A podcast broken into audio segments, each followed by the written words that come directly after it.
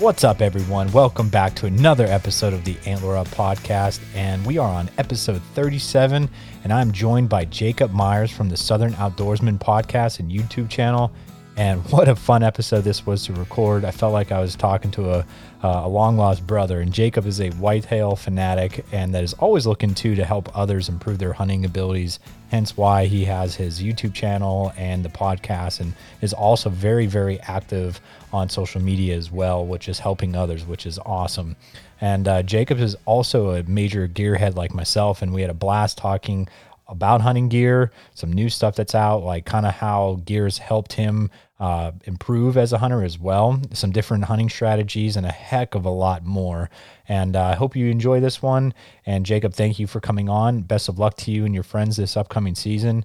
And uh, looking forward to, to your more uh, continued success. And I'll also say, too, we recorded this one right before Dimitri, Tim, and I went on our uh, Western hunt. So, like, towards the end, we talk a little bit about Western hunting and everything like that. But for the most part, it is really focusing on whitetails, gear, and just just some fun hunting stories uh, from success and some things that he's learned about. So hope you enjoy it. And until next time, everybody, thank you and antler up.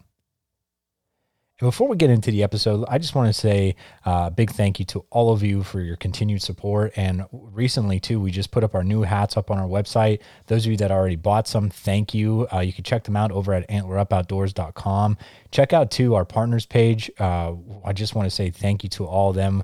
We're just a year into Antler Up Outdoors, and it's truly uh, awesome to work with such great companies. So check them out over at antlerupoutdoors.com. And uh, let's get right into the episode. So thank you for listening. Antler up. So let's get rolling. Hey, everybody, we are live with another episode of the Antler Up podcast. And on the other line today, we have Jacob Myers from the Southern Outdoorsman podcast. Uh, you know him from some videos that he, when he goes to ATA, he's always doing those awesome reviews. Uh, he's very vocal on social media as well. And then obviously with the Southern Outdoorsman uh, podcast, and obviously, too, man, the list keeps going. The, you have the YouTube page. Um, so, Jacob, welcome to the show, man. Yeah, man, glad to be here, Jeremy. It's yeah. uh, it's exciting, especially anytime we can talk gear. Yeah, uh, I, I, eat and breathe it, so we can go down the rabbit hole. Yeah, uh, man. I, on that. I, for for all the listeners that I know, uh, have I've I'm, I talk about it, man. I'm a gearhead. I absolutely love it. Uh, sometimes uh, you would think I got an issue, but I think we all do when we're in this industry. So, uh, dude, I'm so pumped to have you on and just really nerd out. And before we do that, you know, Jacob, I gave you that quick introduction. Tell us who you are, though, and like where you're coming from, uh, and and all that stuff.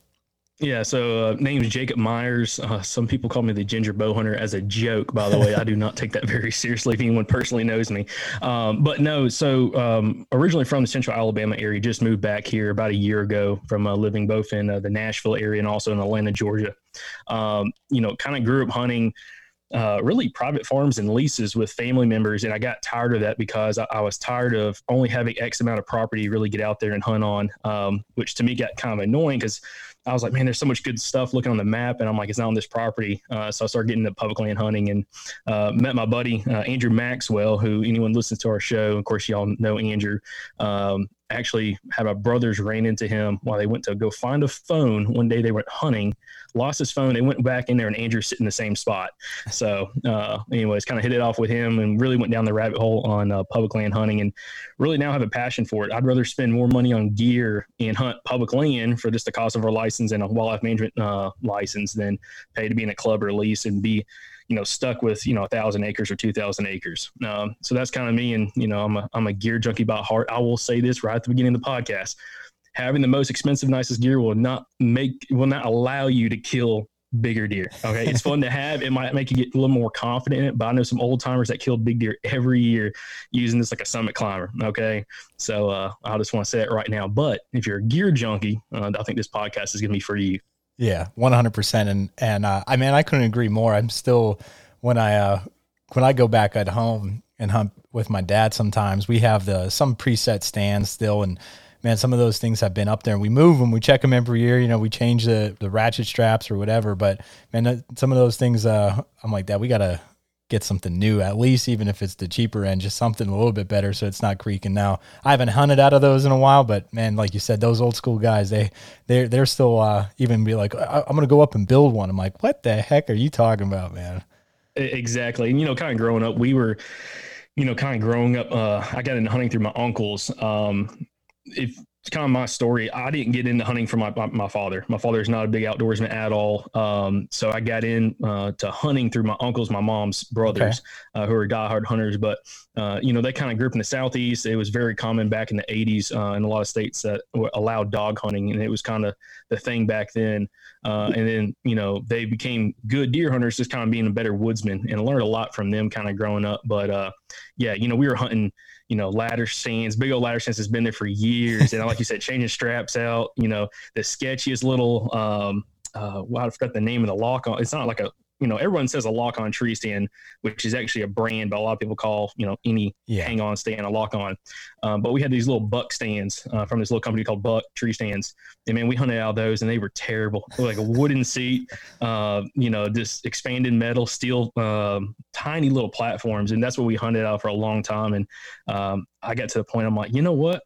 There's got to be something better out there. I started looking at some of these cast stands, uh, aluminum stands back in uh, like around 2013 or 14, and uh, just just dove off the deep end from there. Yeah, man. I know too. My dad's been using the same lone wolf climber for man like 10 years, I want to say, at least. And I remember when he got that and, and, it was like, you know, the most innovative thing. And he's like, mm-hmm. man, my lone wolf, my, you know, and it was, and uh, so I even to this day, I'm like, you better get a new belt for that sucker. He's like, yeah. And so he's ordering one of those bad boys up. But uh, man, he loves it. You know, at, at, at 59 years old, he's still cracking, climbing up and down the tree and during archery season and stuff. And rifle season, though, he's, he, he's living the life because he has the, the one that's like, a 22, 24 inch ladder, but then it's the 360 degree mm. swivel chair and all that type of stuff. So he he lives it up when it's when it gets really cold out back at home. But yeah, man, it's it's cool stuff. Now, you know, Jacob, talk to I want to break into um, you know, everybody knows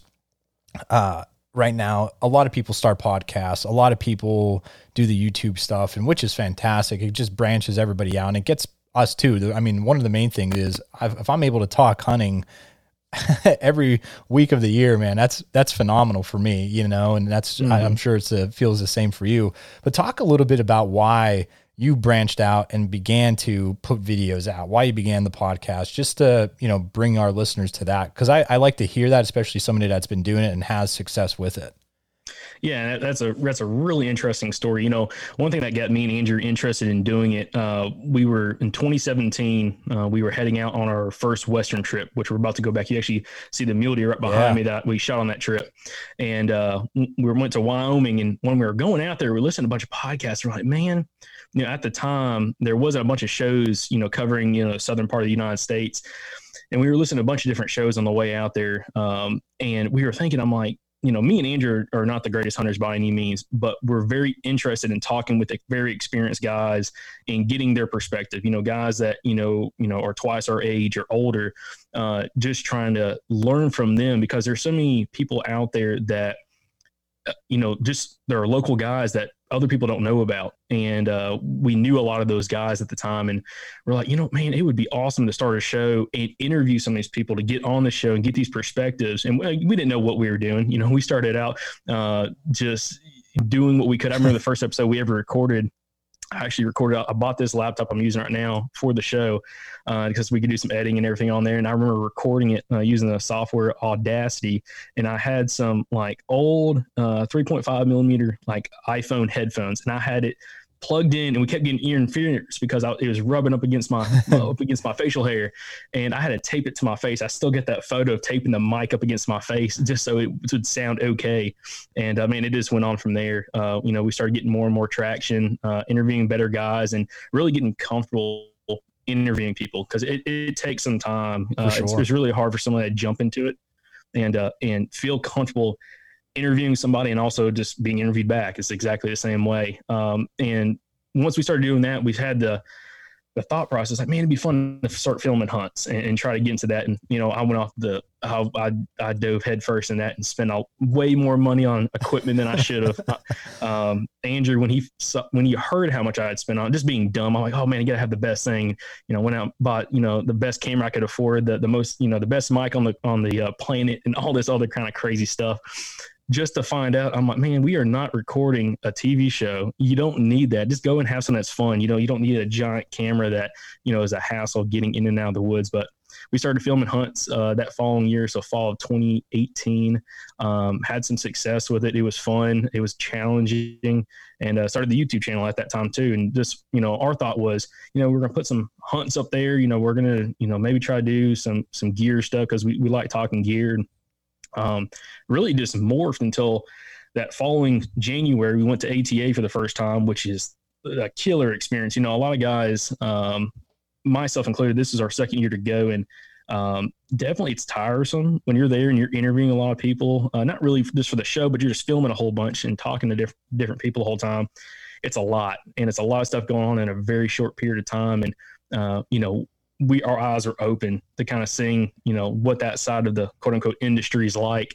And uh, when we went to ATA the first time, it blew our minds. And we went to the uh, Badlands Film Festival uh, which I think was uh, that Friday night or maybe yeah Friday night, and uh, blew our minds to the quality of these videos that these guys are putting out there to be in the, the film festival and it was just unbelievable and we started dropping videos of you know new products coming out and everything like that and it was interesting because at the time uh, i had started the Running gun whitetail hunters page uh, or group on facebook uh, the fall of 2017. Okay. And really started diving deep with some of these different companies, trying to figure out, you know, some stuff that's coming out and kind of, you know, letting people know about it ahead of time.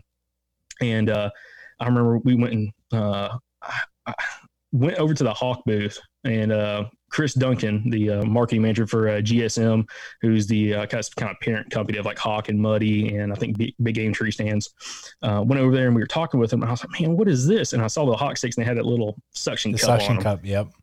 Yep. And uh, I was like, man, I'm like, this is a cool idea. I'm, I'm, like, you know, for stacking everything. And man, we did the little video on that, uh, which kind of blew up along with the Lone Wolf uh, Custom Gear uh, stands and sticks at the time. And uh, I pulled him over to the side. I was like, man, y'all need to cut these bad boys down like in half. He's like, what are you talking about? I'm like, I have, I think at the time on the run and gun page, I think we only had maybe 3,500 people on there. And uh, I was like, man, there are guys out there like cutting, you know, 10, 15 inches off these sticks just to make them smaller and more compact. You know, they're not worried about getting so high or they're using aiders.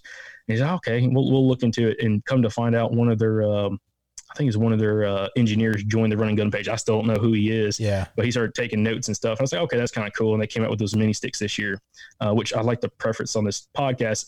Um, we are not sponsored by anybody. I pay for all my stuff. I might get some stuff sent to me if I do. I always talk about it. Um, but yeah, we're, we're, not paid by anybody. Uh, and if we get free stuff, I, I talk about like, okay, yeah, they, they sent us some stuff. Um, but uh, yeah, that was kind of interesting seeing that uh, kind of come to fruition. But uh, ATA really opened our minds because you kind of saw behind the scenes of you know some of these people you might have seen on television and all these different companies and everything, and you see how the down to earth people are, uh, which is fun. And again, you know, when it comes to being a podcast, you know, there's so many podcasts out there. I think right. I listened to Joe Rogan, and I think they talked about there was like I think the last time they checked it was like nine hundred and eighty thousand podcasts just yep. in the United States alone. Yep. Uh, and, you know they're not all hunting podcasts, but it's just it's just outrageous.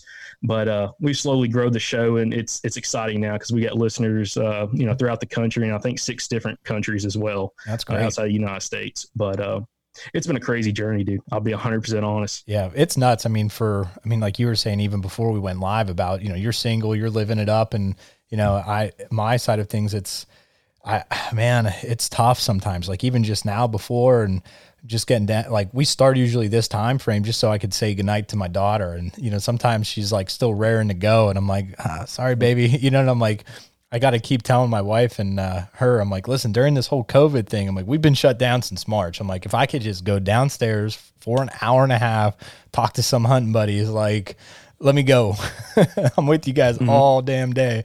Um, but yeah, man, it's it's awesome, and uh, it is a lot because I think for me personally, like I said, I'm a school teacher. I love what I do, but man, this is my passion. Like I just have that, like I'm like two face. You know what I mean? That one side of me is that professional side, and that other side is just like I just want to ooze out as much uh, hunting and whatever else I love uh, to do. Like, and that's that's in in doing this and. Uh, so man, it's it's been like you said, it's a whirlwind. We're just still man, we just started in January, and uh, as far as the podcast goes, and I, I love it. I look forward to talking to new people and uh, like meeting people. I, I'm, I'm like, you know, when I go to parties, I'm like the social butterfly, you know, just, uh, so it's, it's fun. It's, it's, uh, it's been pretty, pretty cool.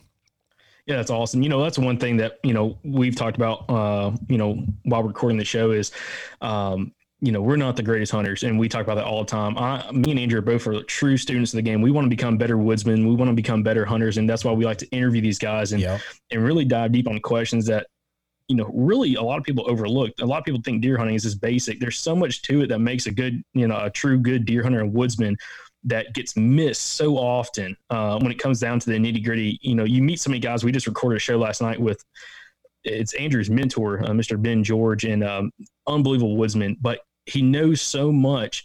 He he breezes over things. You're like, whoa, whoa, whoa, whoa, bring it back, bring yeah. it back, dude. Like it's second nature to him. And there's so many guys like that out there, which you know I find fascinating because I want to listen to them. I want to learn from them. You know, I want to become a better outdoorsman. I want to become a better hunter and a better woodsman. Um, and you know that's one thing I love about the show is kind of getting that uh, that aspect through people and uh, also just meeting new people and having a good time. Yeah. I mean, it's uh it's been amazing. Yeah, well, let's talk a little bit about that too, Jacob, because you brought up a great good point and you know down south it's it's different as far as how you guys got to hunt and, and like when the rut kicks in for you guys and all that. Talk a little bit about like where you feel like maybe the switch happened. Do you know what I mean? Like I, mm-hmm. I feel like the switch happened for me I would say about four years ago, and it's continued to kind of to blossom, basically, I would say, uh, and just learning and failing and, and learning from those better experiences, I would say, rather than just being stuck in the mud of what you were taught when you're 12 years old. You know what I mean? Um, on. Yeah. So, like, talk a little bit about, I guess, how you made that little light bulb go off and like what you, what changed, whether it's from, uh, the tactics, the habitat, maybe that you were talking about going from the private to public, and then also even if gears play has played a role in that as well.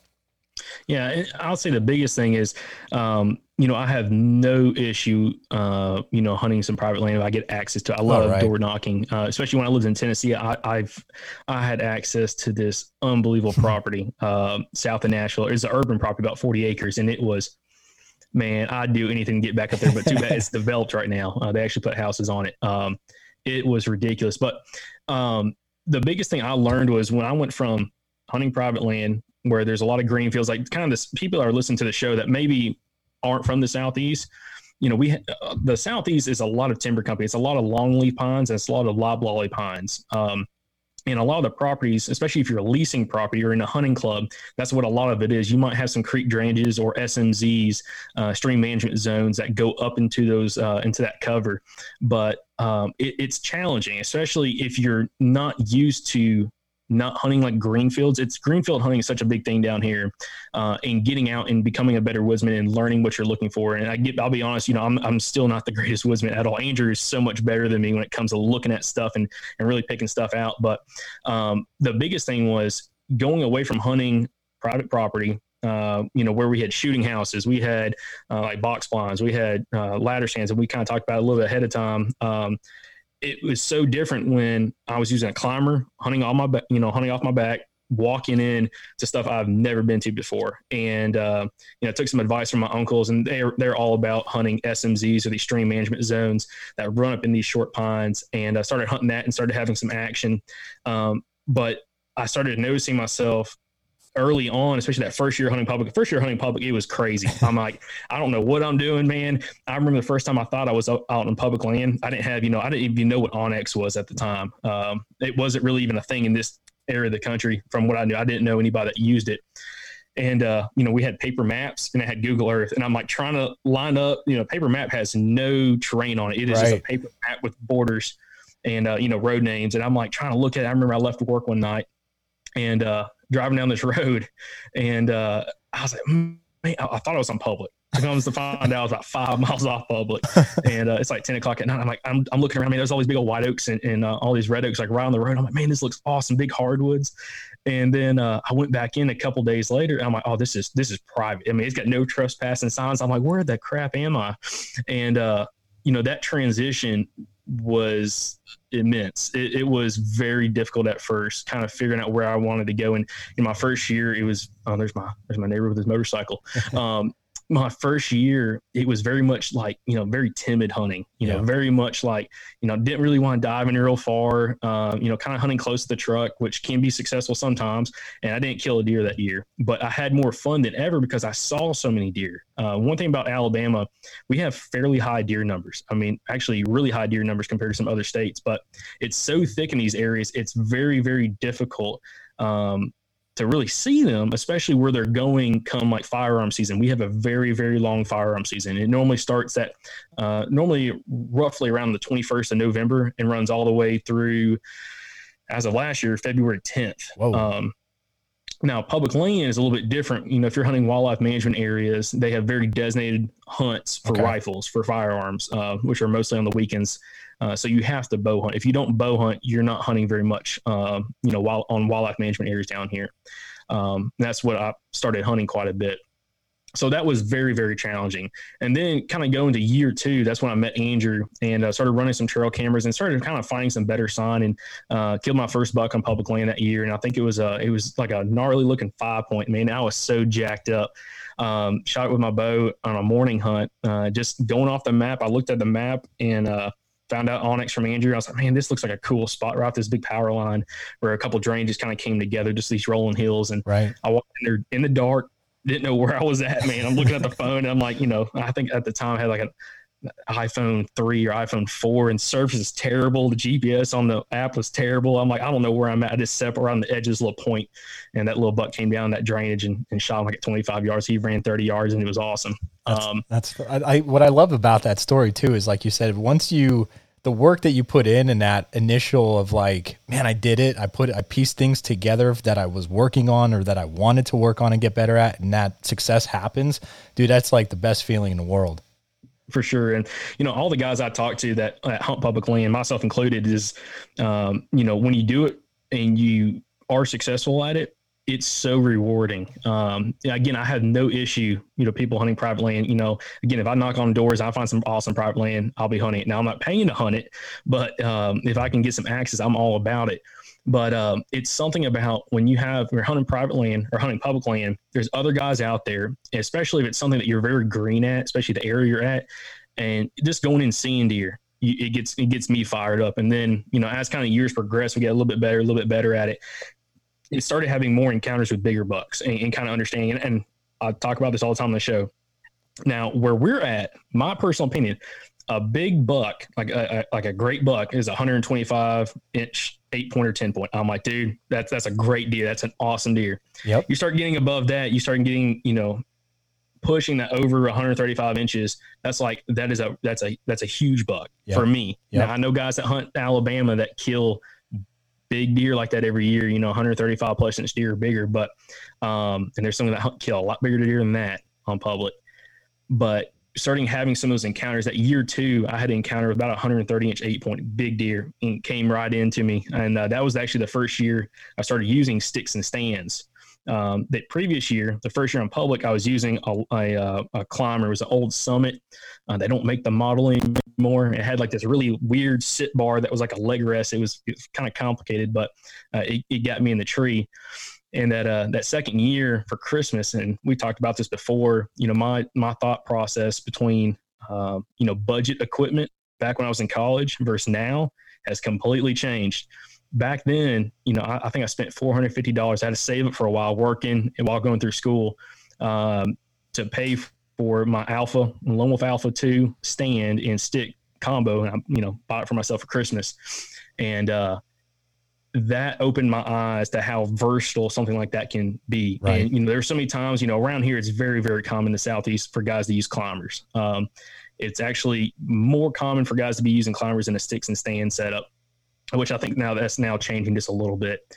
Um, but I saw the versatility with it, and we started hunting places that you couldn't get a climber in, and we started seeing more and more bucks and getting more encounters. And that 130 inch eight point that came by, I freaking smoked a little sapling that was sitting right there in front of him, uh, right when the you know the light was kind of dimming down. I was like, crap, and you know he just kind of like walked off. Um, but uh, it that really opened my eyes to the versatility. You know, if I had a climber, I would have had to sit out, sit on the ground in that spot. And what it was, it was a, uh, it was an, an, SMZ stream management zone that ran along this itty bitty creek, and there was another SMZ that kind of went to the, I guess it P to like the southwest. So this creek kind of ran north to south, and this um, drainage went to southwest up into this cut. This old, uh, uh, probably at the time they were probably six to seven year old ponds. Okay. Um, and this buck was working right down that drainage and there was nowhere to get a climber in there. All the all the oaks they left are all scrubby. I mean i think i was maybe eight feet up in a tree at that time uh, which was all i needed. I mean it was perfect cover um, but i was like man that light went off in my head. I'm like this is where you know having a versatile setup can really pay dividends if you can make the shot. How about it? Well, then, because what's crazy though is you know the last people been hunting out of a saddle for years and uh, you know now it's it's like I'll be hunting out of the saddle for this upcoming season for the first time. So I've been trying to practice as much as I possibly can. And man, just even while I'm in the tree practicing, I'm like, holy cow, I'm already thinking of certain areas on on either public land and private land that I have the the opportunity to hunt where I'm like that one little spot where it might be a little bit too thick where walking in I could have brushed up on stuff. I'm like, now I just legit walk right in with a small pack and boom, right up I go. And yeah, like they, the versatility of, of the of a saddle. Yeah, that brings up an excellent point, and um, that clicked for me back in 2018 when Tethrd launched. Uh, we were talking with uh, me and Andrew were talking with uh, Greg Godfrey at the time, and uh, we ordered uh, two different Mantis saddles, one for me, one for him, and along with the platforms and everything. And uh, you know, at the time, I was still using a, that Alpha stand and, and sticks from Lone Wolf and it was great. Um, you know, there was times when we were hunting real thick stuff and started getting into more hunting thick cover. That that stand, which you know, I'm a bigger dude, uh, not height wise, just width wise, and uh, walking through the walking through some of that thick cover, you would brush up against that you know cast aluminum, which is more quiet than like tubed aluminum, but still it would make some noise. And like, crap, man. So the whole saddle idea was like, man, this is kind of interesting. But I'm like, you know, when I first looked at saddles, I was the dude, I was the biggest denier. I'm talking, dude, I talk crap about them. I, you probably can go find a post on Run Gun page about me talking crap about them before I use them.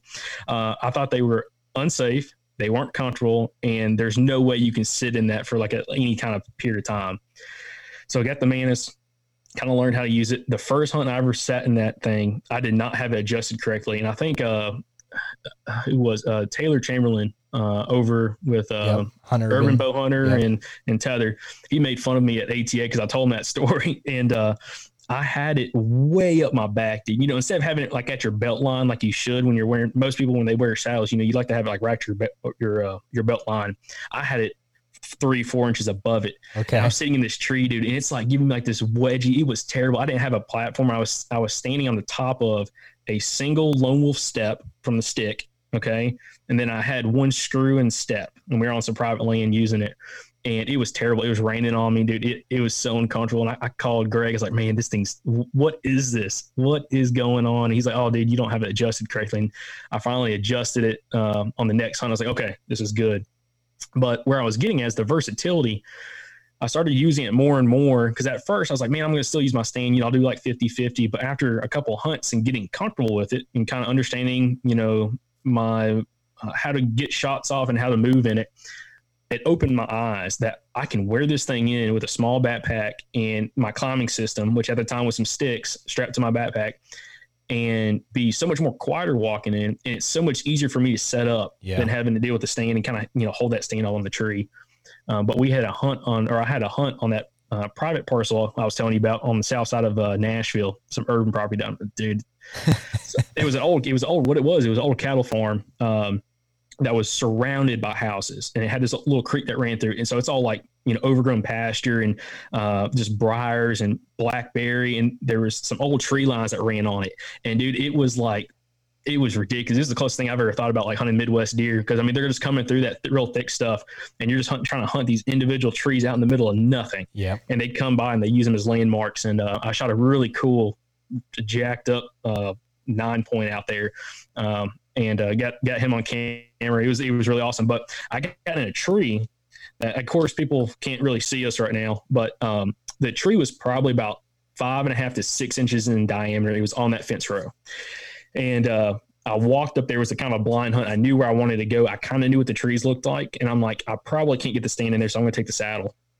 I go in, and this thing is all twisted up. Dude, there's limbs coming off everywhere, and there's no good tree to get in. Yep. I don't know what kind of these. I don't know what these trees were, but they're real branchy. I mean, it would go up, you know, five feet and just branches splitting everywhere, and like big V's in it. And uh, I got, I think, I, I think I got to the platform was seven feet, okay, to my platform, and got my tether set up. And this tree's all wonky. I'm leaning weird. It, it's it's crazy, but there's plenty of cover all around me. I get up and it starts raining on me, drizzling. I look in front of me, and what it was, it was like a big X in on this property. So you think of a 40 acre parcel. There's uh, two different uh, fence rows that came together and made this X, and I was sitting right in the middle of it uh, by this big fence gap that they would kind of work through. I looked up, there's a deer in front of me, and all of a sudden, all these bucks start popping up over the hill just down by the creek from me, out of this like kind of CRP stuff. And I'm like, I'm freaking out. Filmed this real big deer. And uh, long story short, one of the bucks runs a doe right by me, and he's grunting and everything. It was a little buck, and then this other buck came by, and I spun around and shot him like seven and a half feet off the ground, dude. And he, ne- dude, the, they never knew what hit him. He never even saw me. The does never saw me. He was fantastic. And I was like, there is no way I would have killed that deer if I was in a stand because you could not get a stand in that tree. It Right. was wicked. Yeah, that's unbelievable. That's and that's the thing again. Like I'm super super pumped about, and you you check off those those boxes, right? The the crazy trees that you could get in, the the quietness, just because of the less packability. But the other thing too that you t- touched upon was the how quick you could get set up. And you know, you, you watch videos online and and people that do it, and they're like, I could get up in nine minutes, and they, they time it and they do, and you know, obviously they're not maybe setting up with their camera gear, which takes a little bit longer and all that stuff. But the one thing for me was, okay, if I'm if I'm teaching and I got to teach last block during the day, man, I want to get out and get out as quick as I possibly can. That was like the selling point where it was like, okay, I don't have to lug all that stuff to work with me anymore. I could just pack up, walk, like quick throw the saddle on, walk in, hit my spot on onX that I've kind of hopefully scouted out beforehand and get up a tree. And that's like quick and simple and easy. So that was like the other major selling point for me. Yeah, and I will I will say this right now as well. Um, I am there's a lot of guys out there that's like saddle hunting or nothing. I still don't believe that. There's Right. times that I found trees you can't get a saddle. I mean, you can get a saddle in there, but you're not making a shot unless you're spun 180 degrees around the tree, and it's not super comfortable being like that. For me, Yep. everybody's a little bit different. Yep. Um, so there is there is times hunting down here when you're hunting short pines, you know, pines that are five six inches in diameter. Uh, there's a ton of limbs on it. You can't cut the limbs off. You cut the limbs off, you have no cover, and you Right. and you're hunting six to eight feet off the ground in these old cuts. Um, a lock on is like the ticket there. But in most other situations, for most guys, what they're going to be running into, a saddle is fantastic. Just because it's so, uh, a lot of people think, and I'm, I'm not a speed guy. I don't, I'm not worried about how quick I get up a tree. I want to Yep. be quiet. That's all I care about. Um, you know, speed means nothing. I see guys all the time. Oh man, I climb up a tree and hang my stuff up in five, six minutes. And I'm like, okay, can you do it quietly though? Right. I mean, I know I know some guys that can run up a tree, especially you man, you use some climbing spikes or something, you can be up a tree quick. But I'm like, can you do it quietly? Uh, and again, I'm not the quietest guy out there. I'm not the stealthiest guy out there, but I try I try to be as quiet as possible, and uh, that is so key. But the cool thing is when you're hunting out of a saddle, you got less metal to possibly Mhm. brush up against thick cover or uh, you know clang on your sticks while you're going up the tree, or if you're using steps. One thing I started using as well back in 2018, and I used man, I've got if it's a common method on the market for the most part i've got it. Now there's a couple that just came out i don't have yet. So i will i will say like the new uh, uh timber ninja um sticks i do not have those yet the carbon fiber sticks. Um but i started using the silent approach steps uh, those uh injection molded plastic steps and uh, they're tough as heck and they're super compact and i can get with 12 of them um, i can get 22 feet to the 23 feet to a platform uh, Nice. pretty easily. Um, and I started using that as well because it's even smaller. And I mean, I could literally, if I wasn't filming, I could literally take those steps in, which are on like a, it's they're in like an individual little bag with all the steps in it, and it's on a strap, so you can wear it over your shoulder, have your bow in one hand, your pull-up rope, and then your platform attached to your saddle, and you're good to go. right. And they're quiet. That's what I liked about them. There's there's less smell. They got little a little bitty uh, cam buckle on there, but uh, the steps, you know, you jangle the steps together, it sounds like a black rack uh, rattling antlers. Yep. Um, and dude, that was huge for me. Just again, just trying to be quiet and get as close to some of the deer as possible because, you know, in certain places they don't move a whole bunch. I mean, they'll stand up and they can feed. Like one thing special about the southeast is the cover that they bed in, which a lot of these times what, what we found out were you know, between five and a half to eight and a half year old cutovers uh, or clear cuts, as some people call them. You know, you come in, they cut all the trees out, and it's this uh, regeneration growth uh, where they plant pines and everything back in there. When they're in there, they can stand up. A buck could stand up. He could feed in like a 15 uh, yard area, and you could never see that deer, dude. And he can bed back down. He's got food, water, everything in there. Yep. It's not like he's got to get up and go 200 yards to go feed on some oaks. He does not have to. Um, so getting close to them and staying quiet is is key, absolutely key. And that's the thing, man. What's what's so fun is just to to, to hear what your style of hunting, what you guys got to do. And the thing that I had success success with this past year was looking at the map on. Uh, so there's private. There's a private mountain that I hunt back at home that I usually maybe go three four days uh, and the rest is like where I live here in central Pennsylvania. And I'll hunt with with Dimitri, and we go out and, and, try to do our thing. And if no buck, you know, presents itself as that time gets closer, when when the rut hits, I'll go home. Uh, however, I'll, I do put a lot of time scouting that area. And when I was looking into things, I kept looking at the map and and putting boots on the ground. I'm like, Dad, I'm like, you know this place like the back of your hand. Like you've been hunting here since for the last 31 years. And he's like, Yeah. And I said, Well I want to get a little bit lower from where we are at. I said, just because, man, I, I, said, when you look at it, there's a lake nearby down there. I said they could cross the people's yards and there's, there's a, a, a field and there's a road there, but the road is not, it's like a dead end road. So mm-hmm. only the mm-hmm. people that live there are driving on that road. I said, so they go back and forth to these fields. I said, and then when the, like, I don't get a picture of a deer on my camera until October. Once the deer start migrating back up and you know farmers are taking down whatever in that field so they start coming up the mountain and i said i want to get as low as i possibly can and mm-hmm. man on, on, we put out a trail camera i the first day that i went in there to one morning I, I was setting up and i could hear like rustling going around with some chasing and all that kind of stuff i didn't even have time to set up my, my camera gear because i already shot like it was just that friggin' fast but then we pulled we I said to my dad, I said, when I shot an hour later, Jacob, a bigger buck walked by, no care in the world, zombie mode, just like right walk legit walked right where I shot the buck an hour before. So I'm mm-hmm. waiting for my dad to come down. And then I said, listen, you get in here tomorrow. He saw uh, one early and I think one at like, cause he did an all day sit. Uh, and then I said, pull the camera there and let's just take a look. So he pulled it he put in another memory card and there were a few different deer on there, but then we let it soak all through rifle season and we pulled it. There were deer coming up, coming down, and all different. Holy cow, man. If, if half of these deer survived, we, we could be in for a really fun season, hopefully again, just because a, an area where we haven't really hunted a lot, it was just this past year. And I think too, kind of figured out a little bit more of where they're coming and going basically compared to like, hey, we're in a decent spot. We always saw deer. And if a doe comes by, yeah, a buck might come through. You know what I mean? Mm-hmm. So like now I feel like we finally hit the ticket of this past spring when I went in uh, a couple weeks ago, actually, even in, in June we look and there's just like trails everywhere. You could still see scrapes and and all this type of stuff. So we set out a couple more cameras just because just a little bit more intel even for next year, not necessarily for this upcoming season, just to see which way and all that type of stuff. So it's it's fascinating, man. I love it. Yeah, I, have got to ask because I'm very curious now with yeah. this spot. What makes it so special for the deer to come through right there? Is there anything? Is it terrain? Is it habitat? Is I, it it's kind of... it's honestly it's the terrain. Um, mm-hmm. It's so this property when you look at it, it's four just shy of four thousand acres. Ooh, it's huge, yeah. dude. It's it's massive. And when you look at it, like my dad and I, we had a conversation with um, some other individuals actually this past week, and they were asking about it. And I said, when he goes, well, how many people belong to that? And my dad's like, man, 50. You know, and then the guy was like, how many people hunt it? And my dad's like, well, you know, a, a, few. And my dad, and then the individual asked, then how many archery hunt it? And I turned and looked at him. I said, probably less than 10.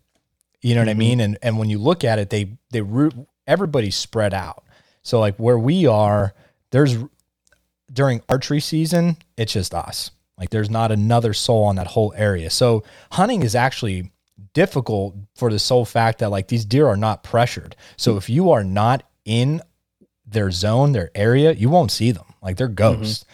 And but and uh So it's it's a lot different where they're not even during gun season they're not being pressured as much. You know what I mean? It's not like an orange army is walking through like on public land.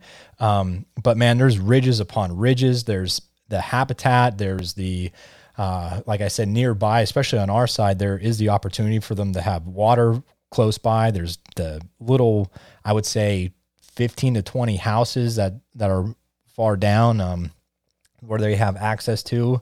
So man, it's and really other than black bear and coyotes, there's no other predators, and it's not like loaded with coyotes. You know what I mean? So mm-hmm. it, deer are surviving, and uh, it's it's awesome to to to have that opportunity to go back home because like I always tell my dad, I'm like, man, I, it'd be so tough to see a public land nice eight pointer, like even the one that's right behind me here. I'm like, if I saw that on public land, I'm shooting that. Yeah, that deer's in the ground. Yeah, it, right. You know what I mean? And then there's that other opportunity where it's like, man, but there could be that tank walking by just because deer could get old. I mean, there we both seen zombie deers where man, it'd be late. And uh, one one story, my dad was hunting. It was uh, a freak snowstorm. It was end of October. No, it was actually early November, and he go, he for my dad to tell this, it, you could you know what I mean. It, it, it, really hit hard in a sense.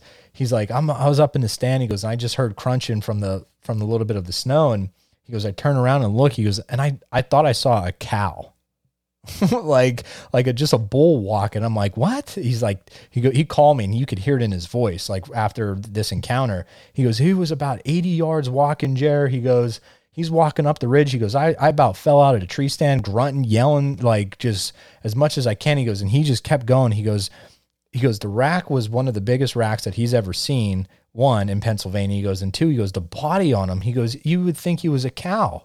And so i mean they have the opportunity to grow and mm-hmm. you know they have everything they need uh, to to survive because like i said they're not getting pressured they have all the habitat in the world um, so it's it, and there's not a lot of people yeah. Oh no. I mean that that's that's kind of really interesting. You know, my thing. Anytime I hear somebody like that, it's like you know, oh yeah, we went into the we went into a place, especially on private land, where they've always hunted one spot and they're like, okay, yeah, move just a couple hundred yards down. Maybe there's like a little drainage that went down on the side of the ridge or something. And then that's where all the sign was. And it's yep. like, we've been hunting the wrong spot for so long, or the deer are just accustomed to pressure being up there and they just move in a different area where you never see them. And you might be hunting. And this happened to me growing up because I, I learned this on our little family farm. It's 89 acres. You know, we hunt these certain spots and, you know, you'd always see deer, but it always felt like they they always knew where the pressure was. Yeah, uh, you know where you're set, whether you're in a in a shooting house or like a box blind or like a you know ladder stand, anything like that. They kind of knew what was up. Um, you know, especially you know if you had any kind of swirling wind, which we're notorious to have down here in the southeast. Um, but after we started hunting public land, uh, me and Andrew, I went back out there, and there's this one part of the property that's right next to the road. I'm talking like so. There's a old farmhouse on, on the uh, property that uh, my uncle used to live in as well, and it, you know they still uh, they still use it. But behind the farmhouse uh, is this like old creek drainage right there. You know, it'll run water. If we have rain for a little while, it's spring fed, but it's very lightly spring fed, um, as in it's not just rushing down, but we get some rain in there and it grows up really thick next to the road. And he used to have like a, a camper back there and some other piece of equipment. And I haven't been in there, you know, a couple years. This is only 89 acres. This is a small property. And I'm like, man, I'm going to go over there and scout and there's it's right adjacent to this place that he always would call the rock garden which is it's a part of the property where it's this uh, really deep drainage and deep around here by the way. I don't know what it is like with y'all. I think we hunt it on average like 300 foot of elevation. So you have more than 50 feet of elevation. That's that's a that's a, yeah. a dip. That's a pretty that's pretty solid uh, at least in the central alabama. Now you go to north alabama it's completely different. It's more you know kind of base of the appalachian mountains.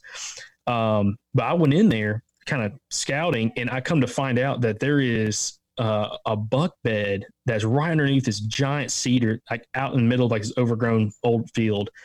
And I was like, there's rubs all around it. I mean, it's classic. I mean, yeah. I mean, you, you, see like Dan Infalt or the hunting public, anyone else talk about where they found that buck bed and you can tell he's using it's worn to the ground, but there's all these rubs around there facing the bed.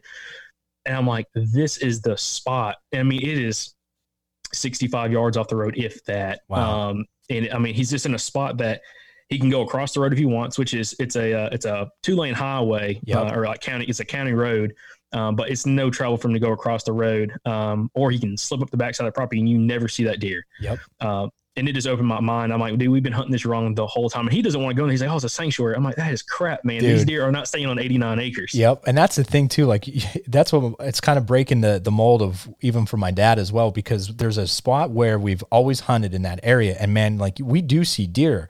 And the one thing too is where when our, if you're in this one specific tree and you're looking, man, it is thick as as all can be. Like you just think it you're it's those old school like um like horror cartoon movies when the trees are like intertwining. Like it looks like that. And I'm thinking to myself because I've seen deer come out, I've seen deer go in, I could hear deer. Like the one morning, man, I, I won't forget. It was two years ago. I get set up actually in one tree, and it was like a grunt fest. Like it was so cool to listen. Like I like I wasn't filming yet, but I had like my phone out, like recording just to see if I could hear it because it was just grunt and galore. And that's when I got the saddle and I was practicing like now. And I was like I said, I was thinking of places. I'm like, man, I want to just go in 50, 70 yards past that tree and just get into all that thick stuff because I guarantee you, like, cause like you said about your uncle, like my dad's like, that's a sanctuary. We don't go in there. I'm like, dad, I'm telling you though, like, I guarantee if we go in there, we're going to be like finding rubs galore, like just trash. And he's like, ah, uh, I don't want to go in there. I'm like, all right, whatever. So, so this has opened my eyes to a different tactic. I heard, I heard about this on the, um, the then there's so much to kind of unwrap from what we just talked about but um, i heard this on the untamed podcast from the guys from the untamed on youtube and uh, one of their buddies they run um, they run bears with hounds over in western pennsylvania uh, when season comes in which i think they said it's normally like in september um, which is also like right when deer season's about to come in and they were running running bears and he was running up the side of the mountain which is all public land and uh, all the dog kept running up and he like looks over and there's this giant buck that's bedded right on this little point, dude. And it's like he said it's like a perfect little spot for me. He just like bailed off the backside and he's like, I'm coming back. He came back in there with a cell camera, found his exit trail just below that spot, put, hung the trail camera on there, uh, got back down. By the time he get back down to his four wheeler down the base of the mountain, uh, he was already getting pictures of the deer. He padded that deer with that camera for five days, went back in and killed him on the very first sit. And it, it, I think it's a 172 inch deer. Wow. And it opened my eyes. I've never been like a cell camera guy ever, uh, really, because hunting public land, you know, the, the, the chance yeah. to having one stolen. I've never had a camera stolen, but there's always a chance. But I have, I will say this: when you're hunting areas that most people aren't going to, you don't have to worry about your stuff getting stolen. yeah. um, and uh, but it opened my eyes because I'm like, man, you find like one of these spots. It's like almost like a, a lot of guys call them. So we've interviewed a guy named Josh Driver from Kentucky and he calls these areas like social hubs and thermal hubs where you have you know three or four drainages coming down into one spot off the side of a, a ridge or a mountain and uh, you know an area that buck's spending a lot of time it might be at night you might be cruising through at night but you can hang a camera like that in there and you have an idea of what's going on real time um, and I've thought about this, especially like on that little farm, my family's farm, which I haven't hunted out there in two years now. But in a spot like what I was saying, where I found that buck where he's spending a lot of time there, hanging that cell camera off on the exit trails back a little bit and just figuring out when he's using it, how he's using it, I think could help somebody, especially on private land, be extremely successful. Right. Uh, and I know now if there's so many cell cameras out there for like, I mean, I think the Spy Point Link micro is now like a hundred bucks, yep. you know, at my local shops that, uh, the new, uh, uh, the reveal. reveal. Yeah. I did a video. I posted that video on actually, uh, did I throw that one on Run and Gun? I, I threw it on one of the either the Run and Gun or on the the uh, Cell Film Hunters page, one of the two. And man, it, again, that was one I paid for full price, like a hundred bucks, and that thing has been really really sweet. I actually bought last year. I had the Moultrie one. I had a horrible horrible experience. I went through three of them till finally, like on the third one that I received back from them, I didn't even open it. I went to Cabela's. I was like, "Hey, I got this for a birthday present. Could I just exchange it for some other stuff? I don't need it." They're like, "Did you open it?" I was like, "Nope, there's a seal." So I exchanged it, bought the Stealth Fusion, Stealth Cam Fusion one. That's the one that I have actually now back at home. It's working okay. Um, the only thing, again, like I said, I don't get a lot of deer on that area until like the, like fall starts hitting. Mm-hmm. Um, but the only thing that worries me is the one day I had a bunch of pictures show up, and it was from a couple days prior. And I like re-looked at my settings. I looked at everything else. I'm like, everything's right, like as far as settings goes, but something tweaked there. And I set up the reveal around here, and I really liked it so far. Um, so I mm-hmm. might either switch out and flip flop or do something because I like I told my dad, I'm like, man, I really want to get that reveal at home because again, like my thing is I actually talked to uh, Josh Kirshner to Dialed In Hunter about this the other day because uh, he's going to be writing a piece about cell cams and stuff, and uh, he saw that I posted that video. So we're talking, and uh, I said, "Hey, man," I said, "I'm not one to."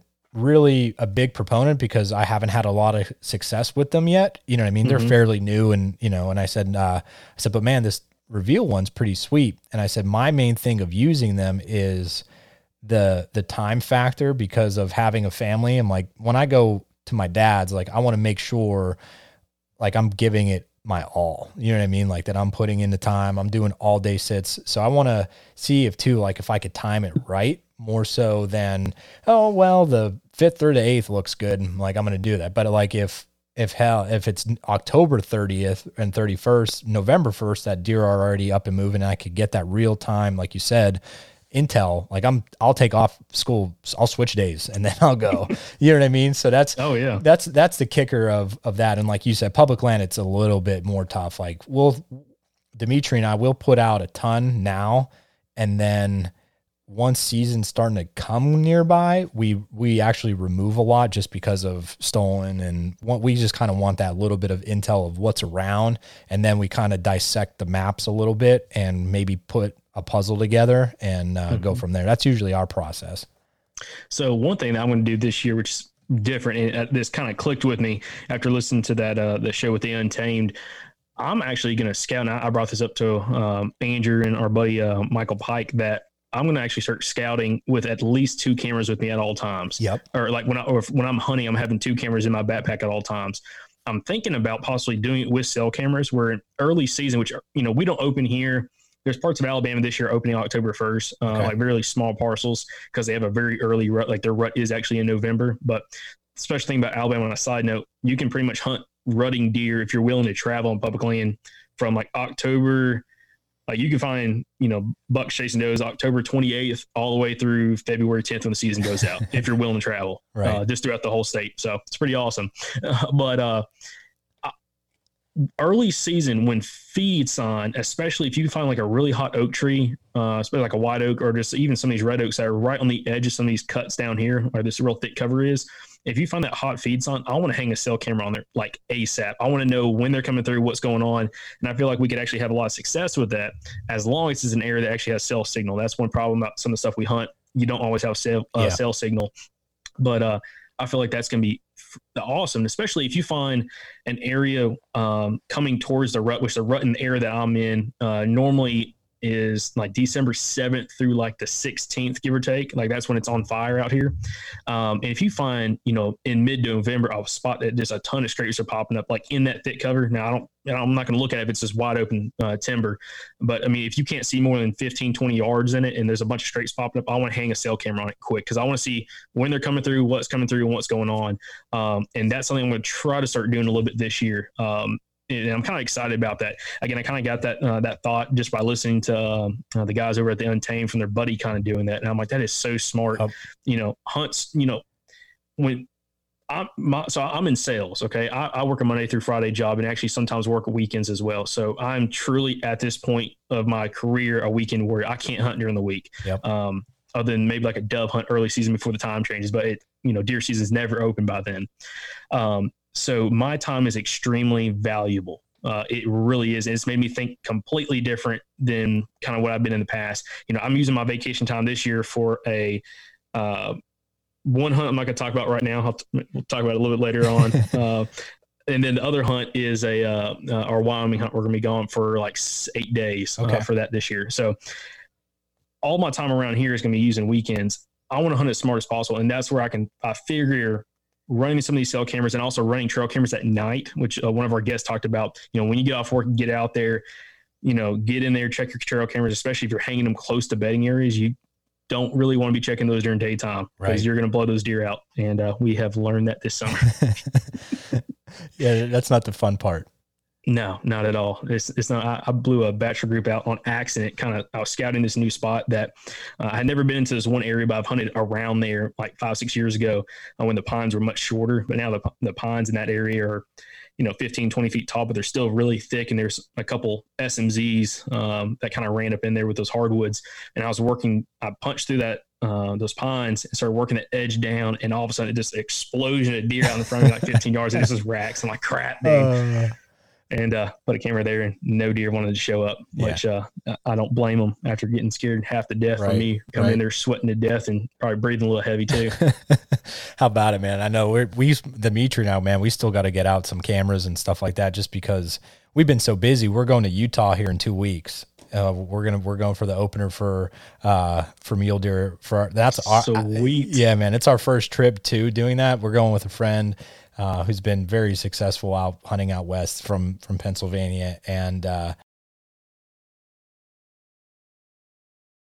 uh, we we got to go do trail cameras. He's like, yeah, I know. Like we like, I'm, it's just been focus has been just the Utah trip. So, but we'll get there. I said to him maybe Saturday or something this weekend, and after we shoot for an hour or something, I said let's let's go do that. And he's like, yeah, we got to. So yeah, we've been running cameras for about two months now, uh, which is much sooner than I've ever ran cameras. To be honest, I, have in the past I wasn't ever really that much of a trail camera guy. Our buddy uh, Michael Pike, um, who's a very successful public land hunter down here uh, that we're really good friends with, he's like, man, we need to get cameras out early this year. I mean, just like you know, there was antler growth. You know, they just had like main beams and like this EDB little yep. tines growing up.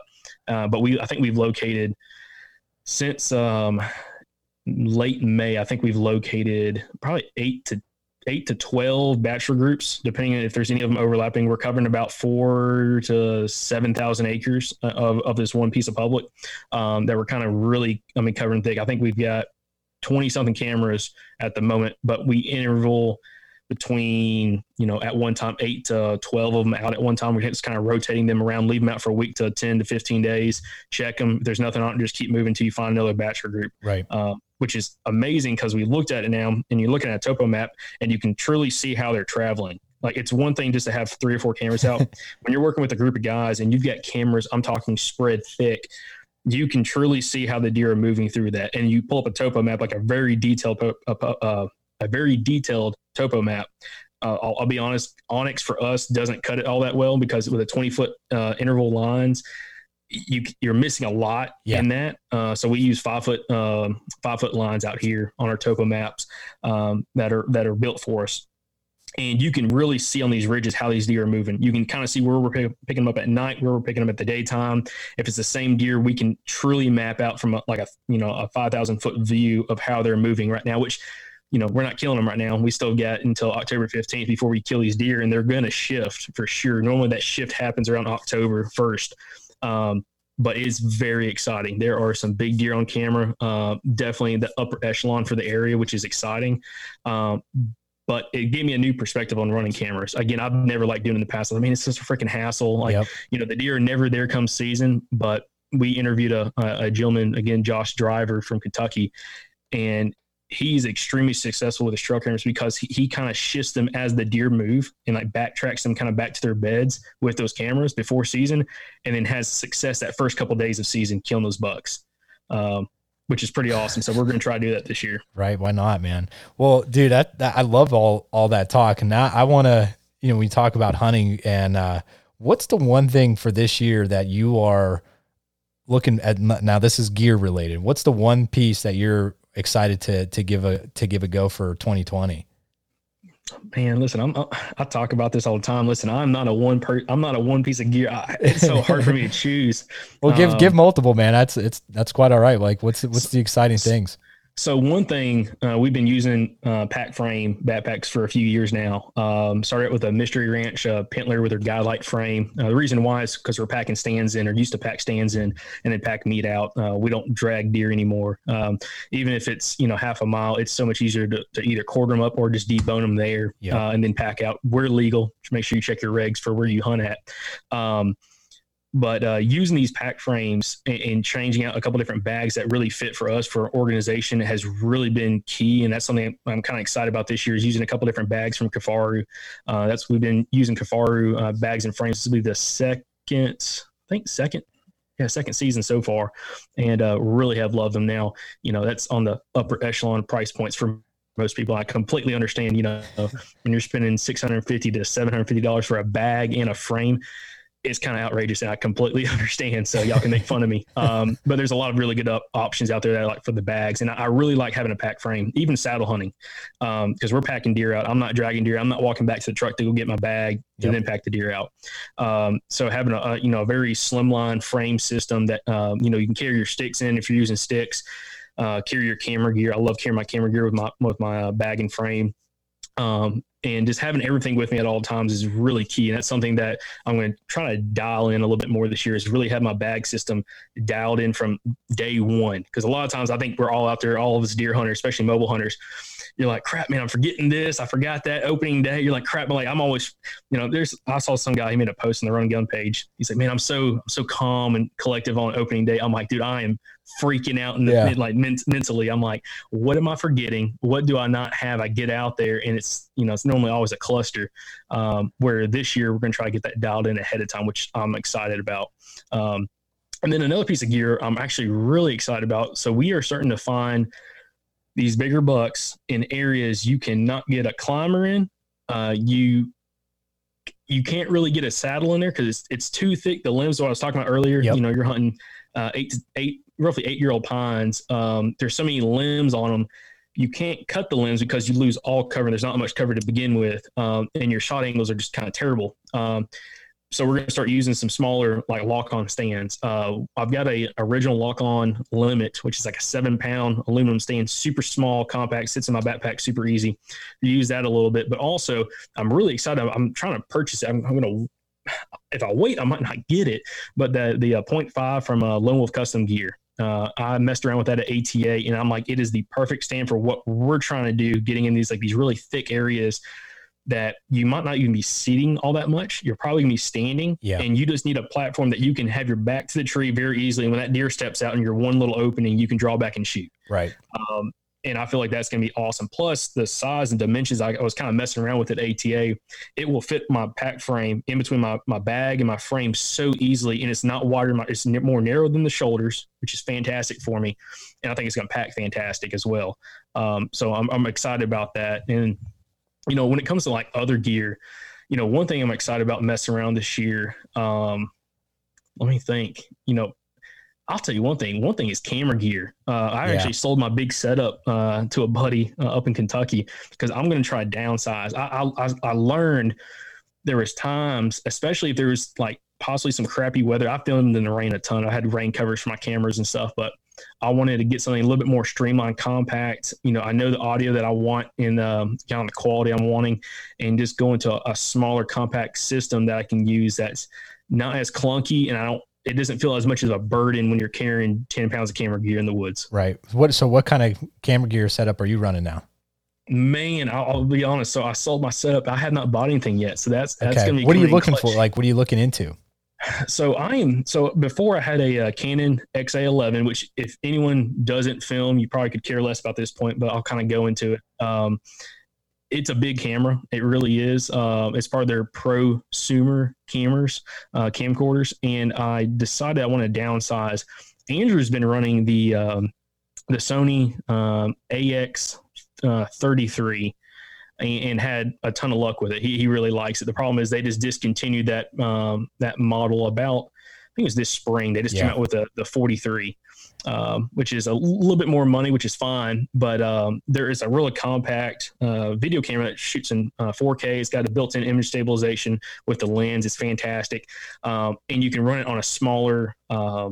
Uh, setup when it comes to uh, your camera arms. That's one thing I kind of always hated, which I see Fourth Arrow now came out with a new base, which is fantastic because their old base was garbage, yeah. in my opinion, from yeah. what we do.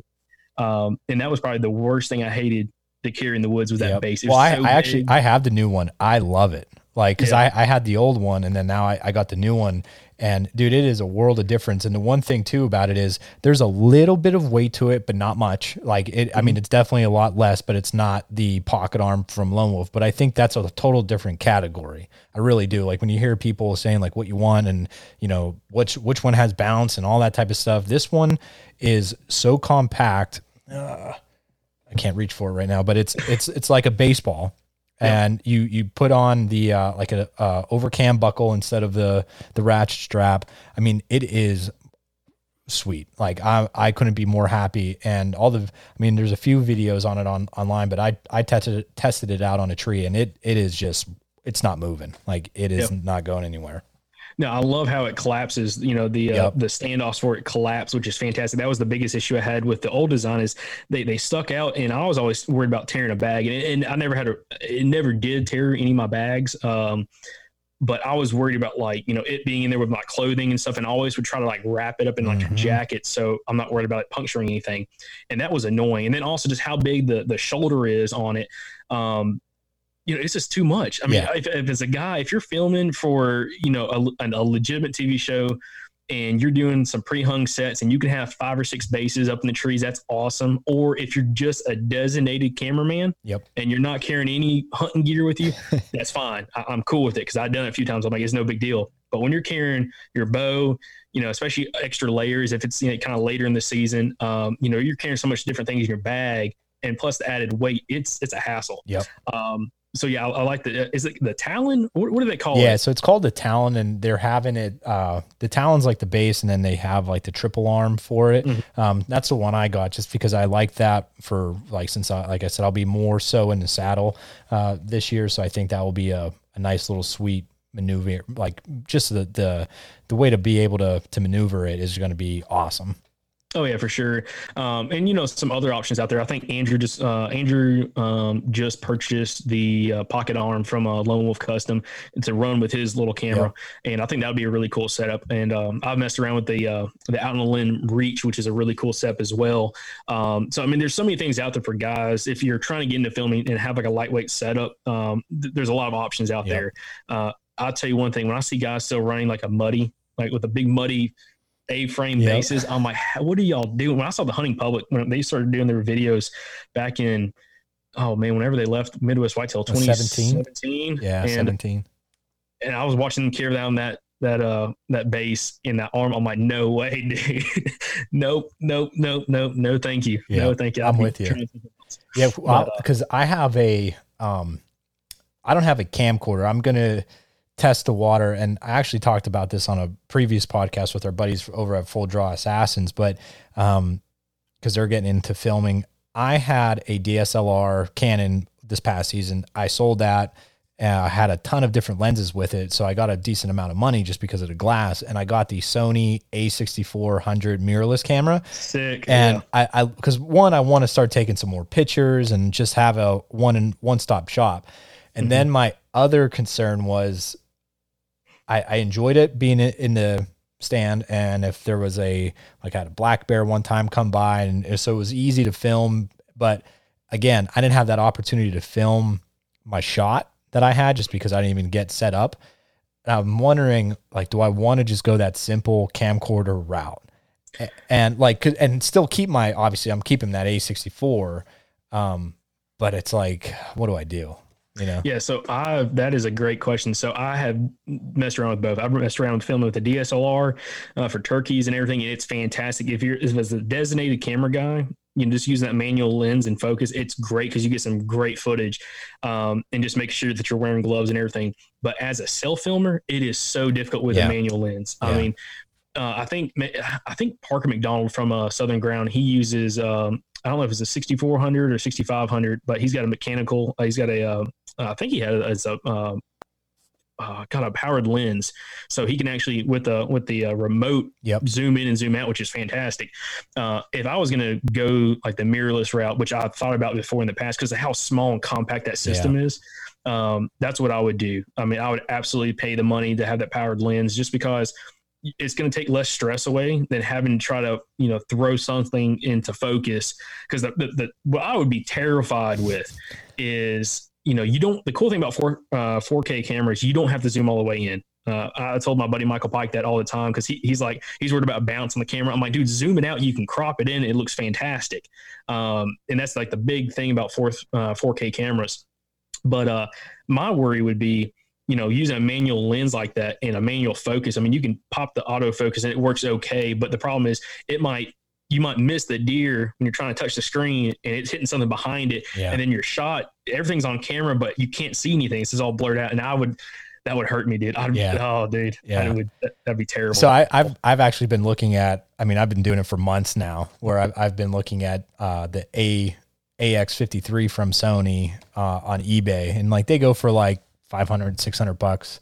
So I'm like, oh man, what what what do I have laying around the house that could get me some coin? That way I could pony up for just so I can mess with it. Just because again, I think once whitetail season rolls around, like that's what I'm going to go with. Like when we go out west, that A6400, I'm going to rent uh like a, a wide angle lens just to have with us as well.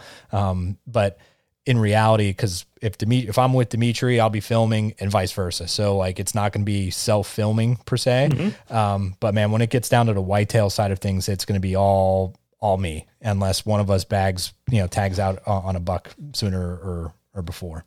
Yeah, no, I'm right there with you. I will say again, messing around with both self filming the camcorder is the easiest way. And anyone out there that's looking to film for themselves, I mean, having some kind of camcorder design is it's more simple. It, it's it's plug and play. I mean, very short learning curve. You don't have to worry about all the different adjustments like you would on a DSLR, even a mirrorless, which gives you an unbelievable picture or, or, video. Yeah. When we filmed with Andrew, he's got a um, oh gosh, what is it?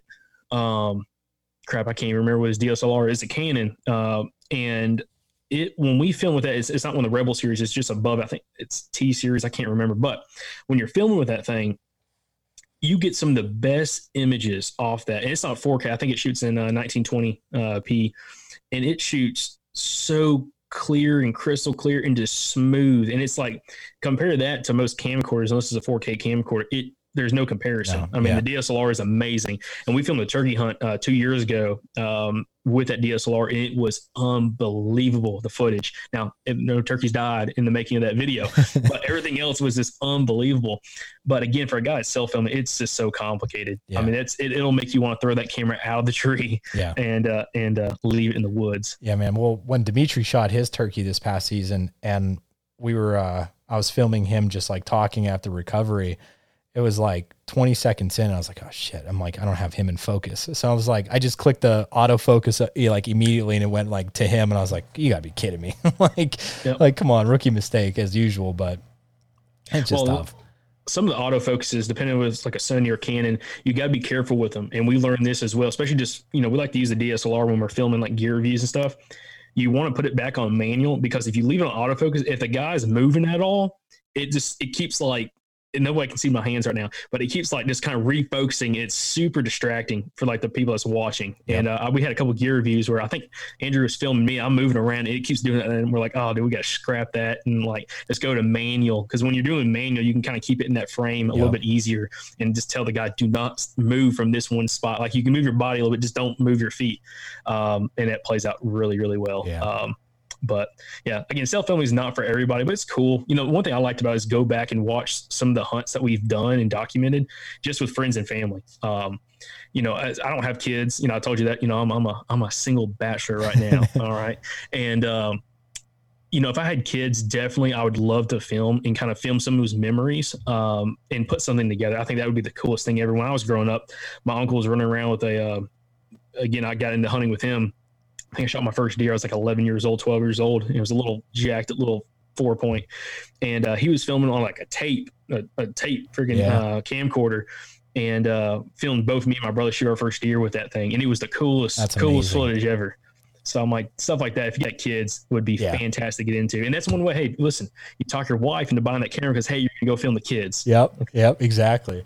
Well, dude, I want to talk about um, uh, like we talked about earlier, I want to talk about sticks just because that's a that's a big topic. Mobile hunting in general is just like the you know top top red winner, um, and obviously to go to be mobile, you need a set of sticks. Uh, and right now, I just told you I, I got rid of my out on a limb sticks. Uh, I I really love love them. There's I just I'm going a different route. You know what I mean? I mm-hmm. want to just it's one of those things, and uh, I, I have two other sets. I have the Hawk, I have the um, XOP sticks too, and then right now I have those Novix coming uh, here. They should be here tomorrow. And man, for for that, what was it like one twenty nine price point right off the Yeah, bat for the minis. for the minis. Uh, man, I, I couldn't pass that up. So uh, I'm gonna give those a, a run. Uh, I know some friends that have tried those Timber Ninjas. Uh, our, my, our friend Bill with Pert Near Outdoors just posted that he got his in, and um, I told him I want his job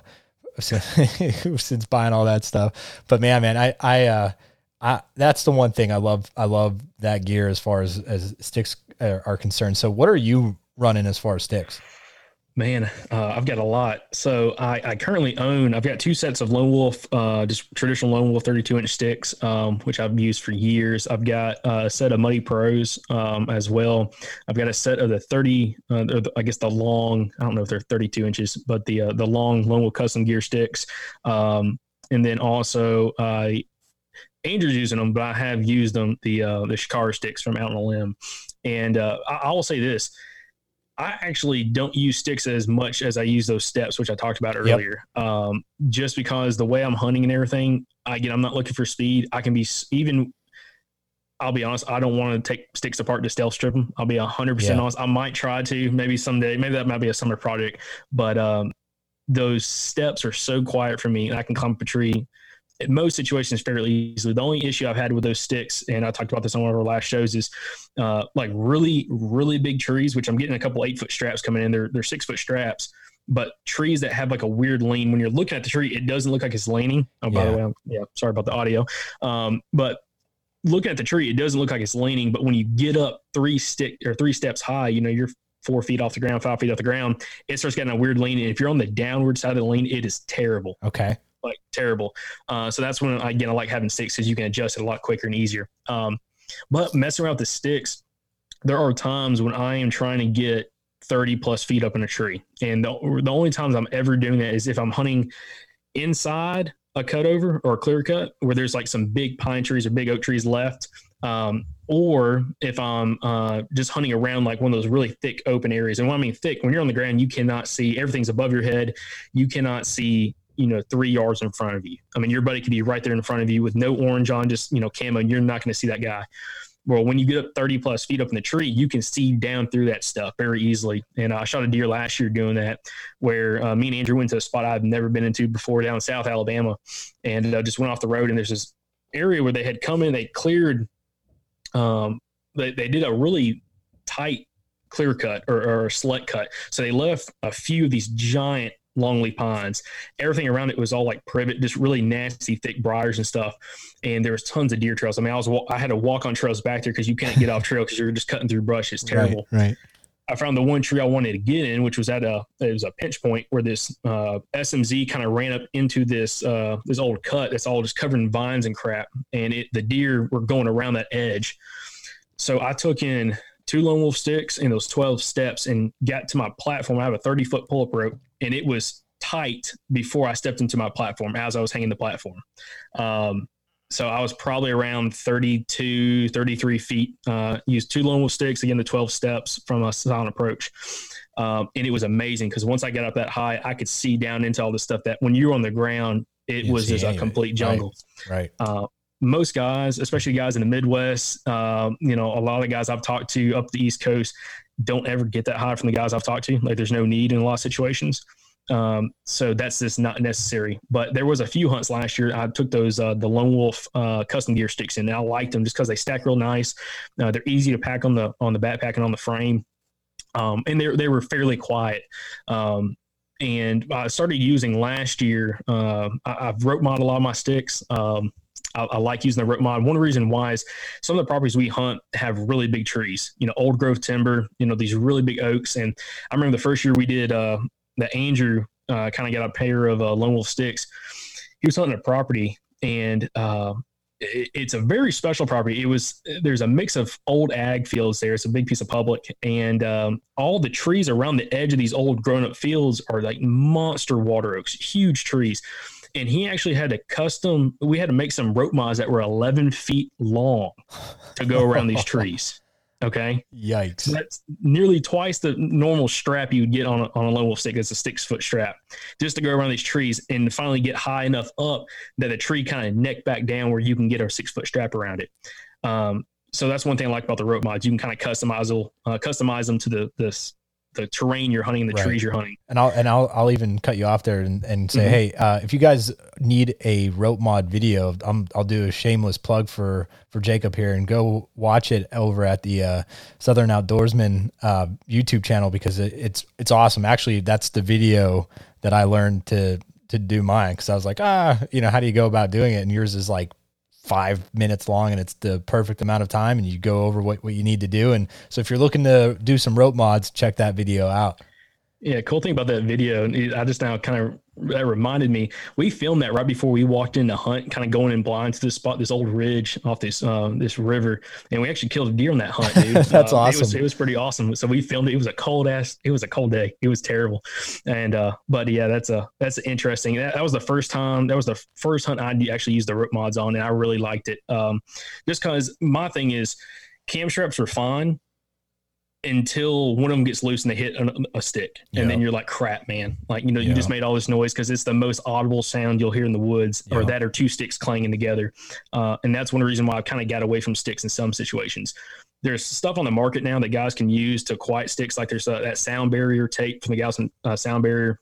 You got the stealth strips, you've got the uh, Lone Wolf custom gear tape, whatever the silent tape they make. Um, there's so many things that you can do to quiet sticks, which I would highly recommend. I'll just be honest. Uh, I guess kind of a hypocrite. I haven't done it yet, even though I probably ought to, um, and just kind of be a little bit more quiet with that setup. But um, yeah, sticks are sticks are so versatile. If there's a guy looking to get into mobile hunting, sticks is the easiest way to go. If I ever have a guy, which I had guys message me all the time from the Run and Gun page or just from the podcast, like, "Hey man, I'm really looking at trying to buy some sticks. You know, what would you recommend?" And I always ask them, "Well, what's your budget?" And they're always like, "Well, what's what what can I get for the most bang for my buck?" And I'm like. My opinion is probably not going to be what's going to Yeah. fit for your opinion. Right. Um, and again, I kind of talked about that earlier, but uh, those hawk sticks for the Yep. price point are hard to beat. They really are. I've hunted with them before. I hunted with them back in uh, like 2015. Um, my brother had some, and we did a couple hunts together. They're cool. They're they're they're great, uh, especially for a guy just getting in at a, at a really tight budget. It's fantastic, uh, and it's a double step, so it's easy for guys to climb and feel comfortable with it, uh, and really be comfortable using a linesman belt. Because if you're going to be mobile hunting and you're not using a climber, you're going to be using a linesman belt, or you, or you should be. You should be. Yeah. Um, and having something that you're very comfortable climbing with um, is going to be huge because you're going to be more comfortable while you're in the tree. Which, if you're more comfortable, most times you're going to be more quiet. The times when I've seen guys climb for the first time and they're all kind of nervous and they're all fidgety, that's when they're making a lot of noise because they're clanging stuff together. They don't have their their sticks uh, dialed in for climbing. Um, and they just don't feel comfortable in the tree. Uh, but yeah, those hawk sticks are hard to beat for the price point. Um, also, you know, now with everything this premium hunting gear in the market, kind of my budget sticks. You know, I still like a, a classic lone wolf stick. Uh, I don't. I personally don't have to have a double step. Um, so I like having alternating steps. Um, and for a 32 inch stick, for the price point, uh, especially if you buy those uh, the uh, the Novix Yep. when they were on sale, uh, I think they're 159 dollars uh, for four of the full length sticks. They're fantastic, and I think they're two and a half pounds or something, but they feel light in the hand. Even when you get four of them stacked together, they, they feel light in the hand, which is really nice. Um, and they had that one thing I like about them. They had that the adjustable V bracket uh, Okay. standoff, Yep. which the Hawk doesn't have. And that's one downside when you're hunting kind of some nasty trees, uh, that. I personally experienced.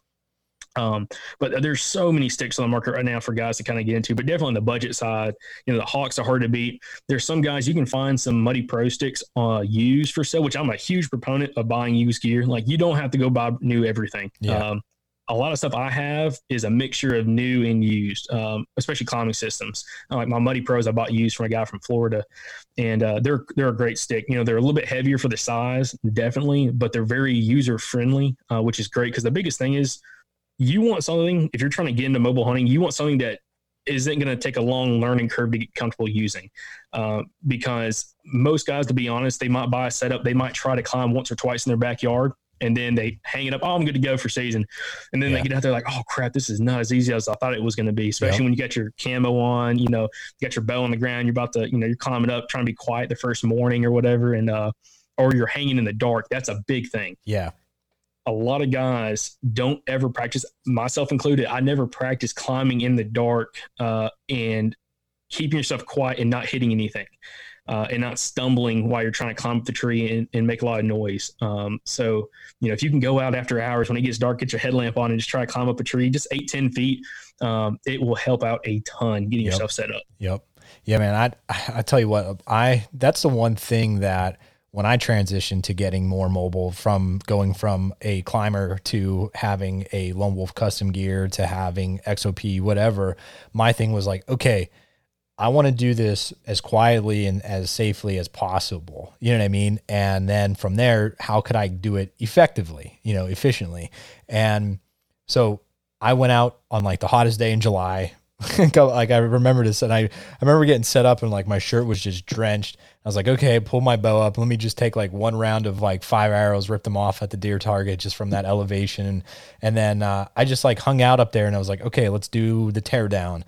And then, you know, then a couple days later, I'd do it again. And like you said, it, it's really important that people do that because, man, you want to, like you said, that like for people that are like you and I that are first day scatterbrain and, and just so excited and whatever, hmm that's when, like you said, like you are going to clank and have that, that sound that you don't want to hear.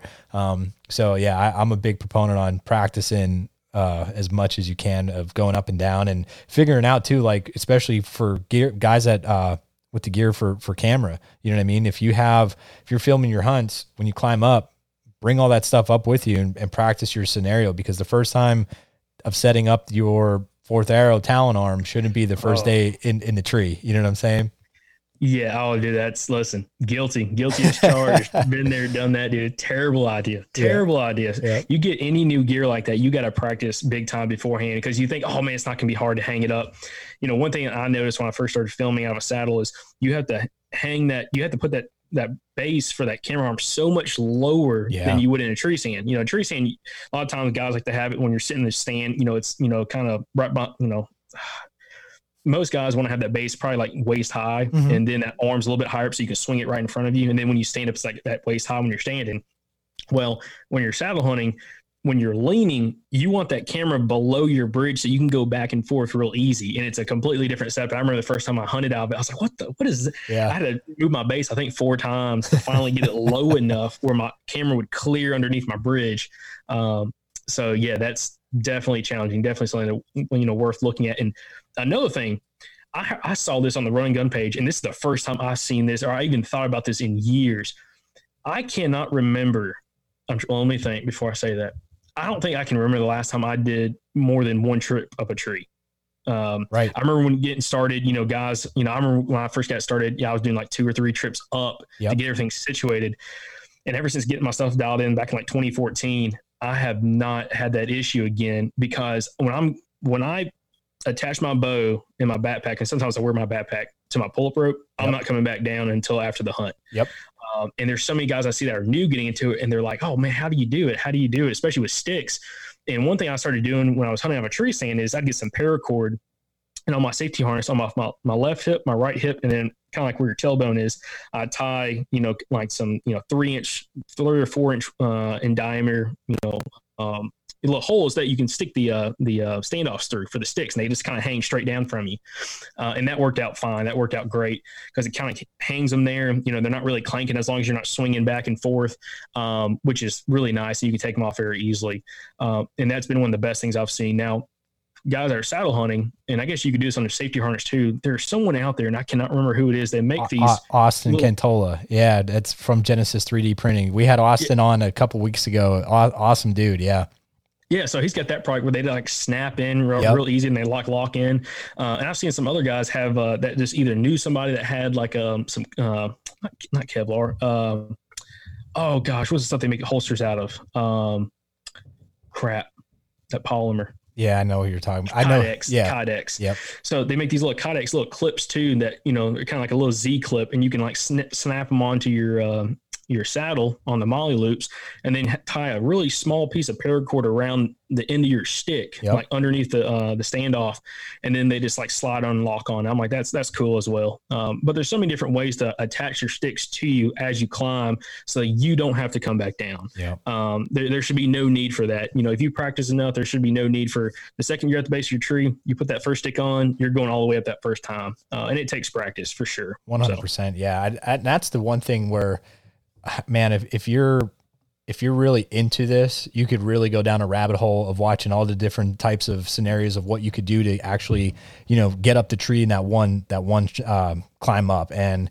there's tons of awesome videos out there. So I highly encourage you to definitely just check out and see what kind of like works best for you, what would fit in your budget too of ordering things. I actually have. Um, I believe too. I'd have to go back and look, people, but I know we still have. I think it's uh, like Antler Up Ten, I believe. If you go to Austin uh, 3D Genesis, Genesis 3D printings page, because um, he has some awesome stuff. And then, uh, like Jacob said too, I know over at uh, what's the what is it Eastern out out out? Yeah, back Eastern Backwoods. Yeah. I can't remember. Um, uh, Michael's page, but yeah, yeah, he he sells those little the little clips for uh, you know that, that you could have on on your uh, saddle as well with the paracord on, on your sticks. Yeah, I mean, you could do it with carabiners as yeah. well. You know, having carabiners hanging off the side of your saddle. There's so many different things to do it, just so you don't have to make multiple trips. One thing Andrew's been doing, which I thought was really interesting, I didn't know he did this because we don't.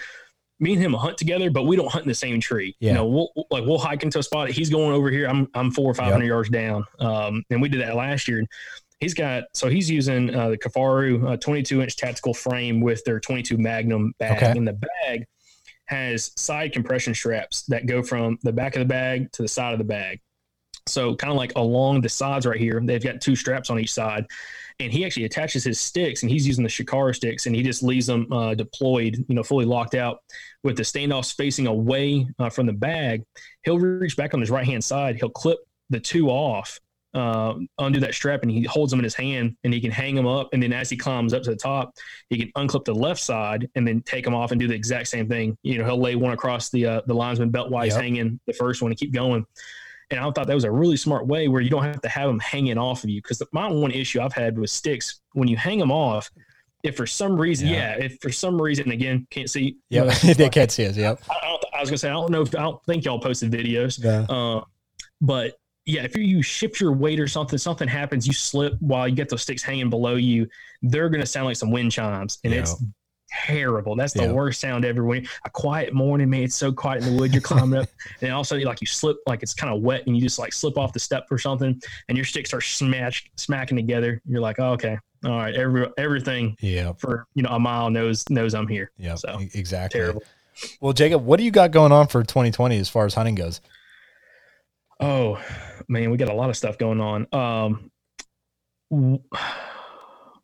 trying to see some of them trying to keep on the DL kind of yeah. right now to actually after the fact. So, but we're going to Wyoming um, in November. We drew a a, uh, a whitetail slash mule deer tag for nice. uh, north central Wyoming, hunting some big river bottoms and uh, hill country. Uh, tags good for both whitetails and mule deer, so we're super excited. It's a rifle hunt. Um, you know, it's gonna be whitetail rut going on at that time, uh, and then also uh, kind of mule deer kind of pre rut at that time. So it's gonna be really exciting. Um, also, just deer hunting. We're going to be hunting uh, Tennessee this year. We're going to be hunting uh, Alabama a whole bunch, uh, especially uh, our season now in Alabama is going to be opened up October 1st uh, in a couple spots. So we're going to have a much longer season. Our season goes to February 10th, which is awesome. I mean, yeah. most of these guys I wrap up in January. I'm like, man, we've got another month and a half left. Yeah. Um, which is exciting and still chasing rutting deer, especially down south. Um, and then possibly maybe getting out to another state. We've got to kind of see the scheduling. Uh, being a weekend warrior, using a lot of vacation time on some of our bigger trips, it's uh, makes it's it tough. challenging. Yeah, makes it extremely challenging. But let me ask you, you know, you're going to Utah, which I'm kind of jealous about. I would love to go for an early uh, mule deer hunt uh, with with the archery equipment. Uh, let me ask, what are y'all doing to train for that, or kind of understand what it's going to be looking like for y'all when y'all get out there? So uh, the one thing that we've kind of come to grip, grip with is basically anybody we talk to is you can't do anything as far as the elevation gain is concerned. Like you just either you're going to suck or or not. You know what I mean? Um, so uh, other than that, man, it, I've just been for as far as like the training, we've been shooting a lot and shooting a lot farther than than we normally do. I mean, we I love shooting like Total Archery Challenge, and the one here in Pennsylvania got canceled. So like the past two years, I've actually been shooting you know as far as I could possibly feel comfortable going. Uh, mm-hmm. But man, to be consistent, like Dimitri, what's nice about his property is we could get out to as far as we want. I mean, you want to, you know, he has a whole railroad basically in his backyard that we could just go until we can't go anymore. Um, so we've been practicing shooting longer distance just to feel comfortable, so that if a if we could only get in 70 yards and we have a shot opportunity, you know, we're going to take it. You know, we didn't drive 28 hours to, you know, just say, ah, man, you know what I mean? We're, we're going to, we're going to let, let things rip. Um, but then, uh, man, for, for me, as far as like a physical standpoint, I, I have a EXO 4800 backpack. Um, I load that up and man, I, anytime I take my dog, my daughter, anywhere outside, I'm, i throw that sucker on. It's like we'll have like the neighborhood policeman come drive by, and he's like, "How's it going?" I'm like, "Just I'm like preparing for Utah." He's like, "What's in Utah?" you know, I'm like, "I got a hunt coming up, so I'm just got the pack on and trying to sweat a little bit and get used to that." And I met a couple uh, my friends for a hike the one day uh, here in central Pennsylvania. It's uh, out in Rothrock State Park, and it's one of the higher elevation gain. It's like four over four thousand, which is nice. Um, kind of felt the head a little bit pounding at one point. I, I don't know if it was because it was ninety two degrees or what, but um, you know, something I guess we got to get used to. So yeah, man, just trying to condition myself. I've been. It was funny about two weeks ago. I had like a a freak out moment because I'm like, I have a checklist and I'm checking everything off. Like, okay, I have, I have, I have, and you know, oh, here's the little little nitty gritty things that, uh, as far as like hygiene and you know, filling up the uh, medic bag with uh, Slumberjack, the Nightfall one person tent. It's light enough. It's it's a little long. Um, I can make it work, obviously, in that bag. Yeah, no, dude, you're you're right on. I know our first trip that we went to Wyoming for mule deer, we overpacked bad. It was yeah. terrible like we carried way too much crap in the woods and like or uh, up into the mountains and uh, we were hunting uh, northwestern uh Colorado, or north not Colorado northwestern Wyoming and I think our packs walking in I think they were set 65 to 70 pounds. Stupid. Just stupid man. And we, we did not have nice frames. We were using uh, uh Alps com- uh, commander frame and bag which is listen I don't like talking bad about companies, but it's a terrible bag. Yeah. Save your money and listen. Two things if you're going out west for anyone listening, you want to have good boots, like a, a stiffer sole boot, that so your feet are not just torn up and look like roadkill. Yep. And then you want you want a good bag. You re, you don't want to skip on those two. Yep. Um, it's it's huge. And I was going to ask you, what are y'all doing for glass? Are y'all doing anything? So, so honestly, I was thinking about uh, bringing a spotting scope. Uh, we have friends that run uh, Big Sky Rentals, and so they have glass that we could rent. But my thing was like, you know what? I don't want the extra weight. Uh, I have uh, uh, Vortex Diamondback HD 10 by 42s. I got the tripod. I'll just throw them up and just go for, go that route, just because it, you know, they work. They work good for me. So I'm, for right now, that's what we're to roll with. I know Dimitri has the, I don't know if he has 10 by 50s, I think. Um, so he has his set as well. And but yeah, I was kind of debating do I get a scope, not get a scope? And depending on where, I mean, we could hunt almost three different types of terrain depending mm-hmm. on what we see. One might be really good with a spotting scope, whereas the other two we're thinking, eh, because of where we're, where we're heading, it may or may not be a benefit. So we're like, ah, that's why I said I'm just going to keep with the binos and put them up on a tripod and go from there. When we went to Wyoming, and I'm, I'm glad you brought up the 10 by 42s, it is amazing for anyone that's never looked at binos through a tripod. It is you see so well. It yeah. is ridiculous. Andrew was picking up bucks. I had some El Cheapo uh, uh, Bushnells that were uh, 12 by 50s. Terrible. Listen, this at the time, I, I should have spent more money on instead of spending money on you know rifles and stuff. I should have you know bought some little better binos. Um, but he was running off a tripod eight by 40s, and he was picking out bucks at like one and a half you know, almost two miles out, and you'd just be a speck. We'd pull out the, the spotting scope on it, like, oh, that's a good deer. Yeah. But he's like way up on the side of the ridge. We're gonna try to let him come down because we are hunting this big, giant drainage coming out of the uh, wilderness area. Uh, but I mean, he was using those eight power and picked up. He saw way more deer with those eight power than I saw with the 12 power. Yeah. Just because they, they were more crisp and putting on the putting them on the uh, tripod, you can see so well. Um, so that's why I'm, I'm, I'm glad. You know, I don't I wouldn't get stuck on spending big money on a spotting scope, especially your first time going out there. If you just use those binos on a tripod, you'll be able to see the deer when they're moving. You're gonna be able to see them now. With they're bedded in the shadows and stuff, it might be a little more tough, but uh, at least you'll kind of have an idea of where right. some deer are kind of move in on them. So that's awesome. Yeah, man, it's been really, really fun to get set up all this stuff. Just because, again, like we talked, I love gear in general. So like even like today, I had uh, I bought like cheaper dirty bags, like for for my water system, and I was like, okay, once I f- finally Amazon got in. Actually, no, I ended up going REI route because uh, they had the platypus like three liter bag. So I ordered that. That came today. I got a little uh, collapsible mug for my coffee, um, just like those little things. And then I got a Kifaru. Um, they're like their light bags, so that mm-hmm. I'm gonna put all my my food in there, and then I think hopefully Monday because I got a mega, and then I bought their like large, medium, small, extra, whatever it was, and then I bought another extra large to go with it just to have because I might put other little things just to be more organized rather than just throwing shit all in the bag and let it be wherever it is type of ordeal. So. I'll tell you this as well. So I guarantee you're going to overpack for this trip and yep. you're going to probably use a third of what you're packing. But hey, that's part of the. You're going to be over prepared. It's going to be awesome. Make a checklist of what you did take, what you didn't use, and for the next trip, you'll kind of understand how to dial your, yeah. stuff in. Because I know when we're going out now, we're going to be doing this a little bit different. We're not going to be backpacking and We're going to be truck camping. But if we were backpacking in, I know exactly what I would not be taking again. Yeah. Um, it's just you know we carried so much stuff, and uh, one thing, we carried more food at the time, I thought we'd be eating a ton. And when you're up there, dude, you're at elevation. Uh, I don't know what elevation you're at. We were at around 8,500 feet, which isn't super high. Um, but if you know you're around 10 or 12, you're going to be hungry, but you're not going to eat a whole bunch. Yeah. Um, it, it's crazy. So, you know, I think we overpacked. I think we had probably between us, you know, for like a, it was just like a three day little backpack trip where we were going to do. I think we had 12 pounds of food or something each. it was just stupid. And I'm like, man, I mean, I think that lasts us the whole week just eating at the truck because we moved to another spot. And uh, yeah, that's one thing I'm like, I'm not taking yeah, as much next time. That's the one thing I think I'm more worried about is the whole food thing.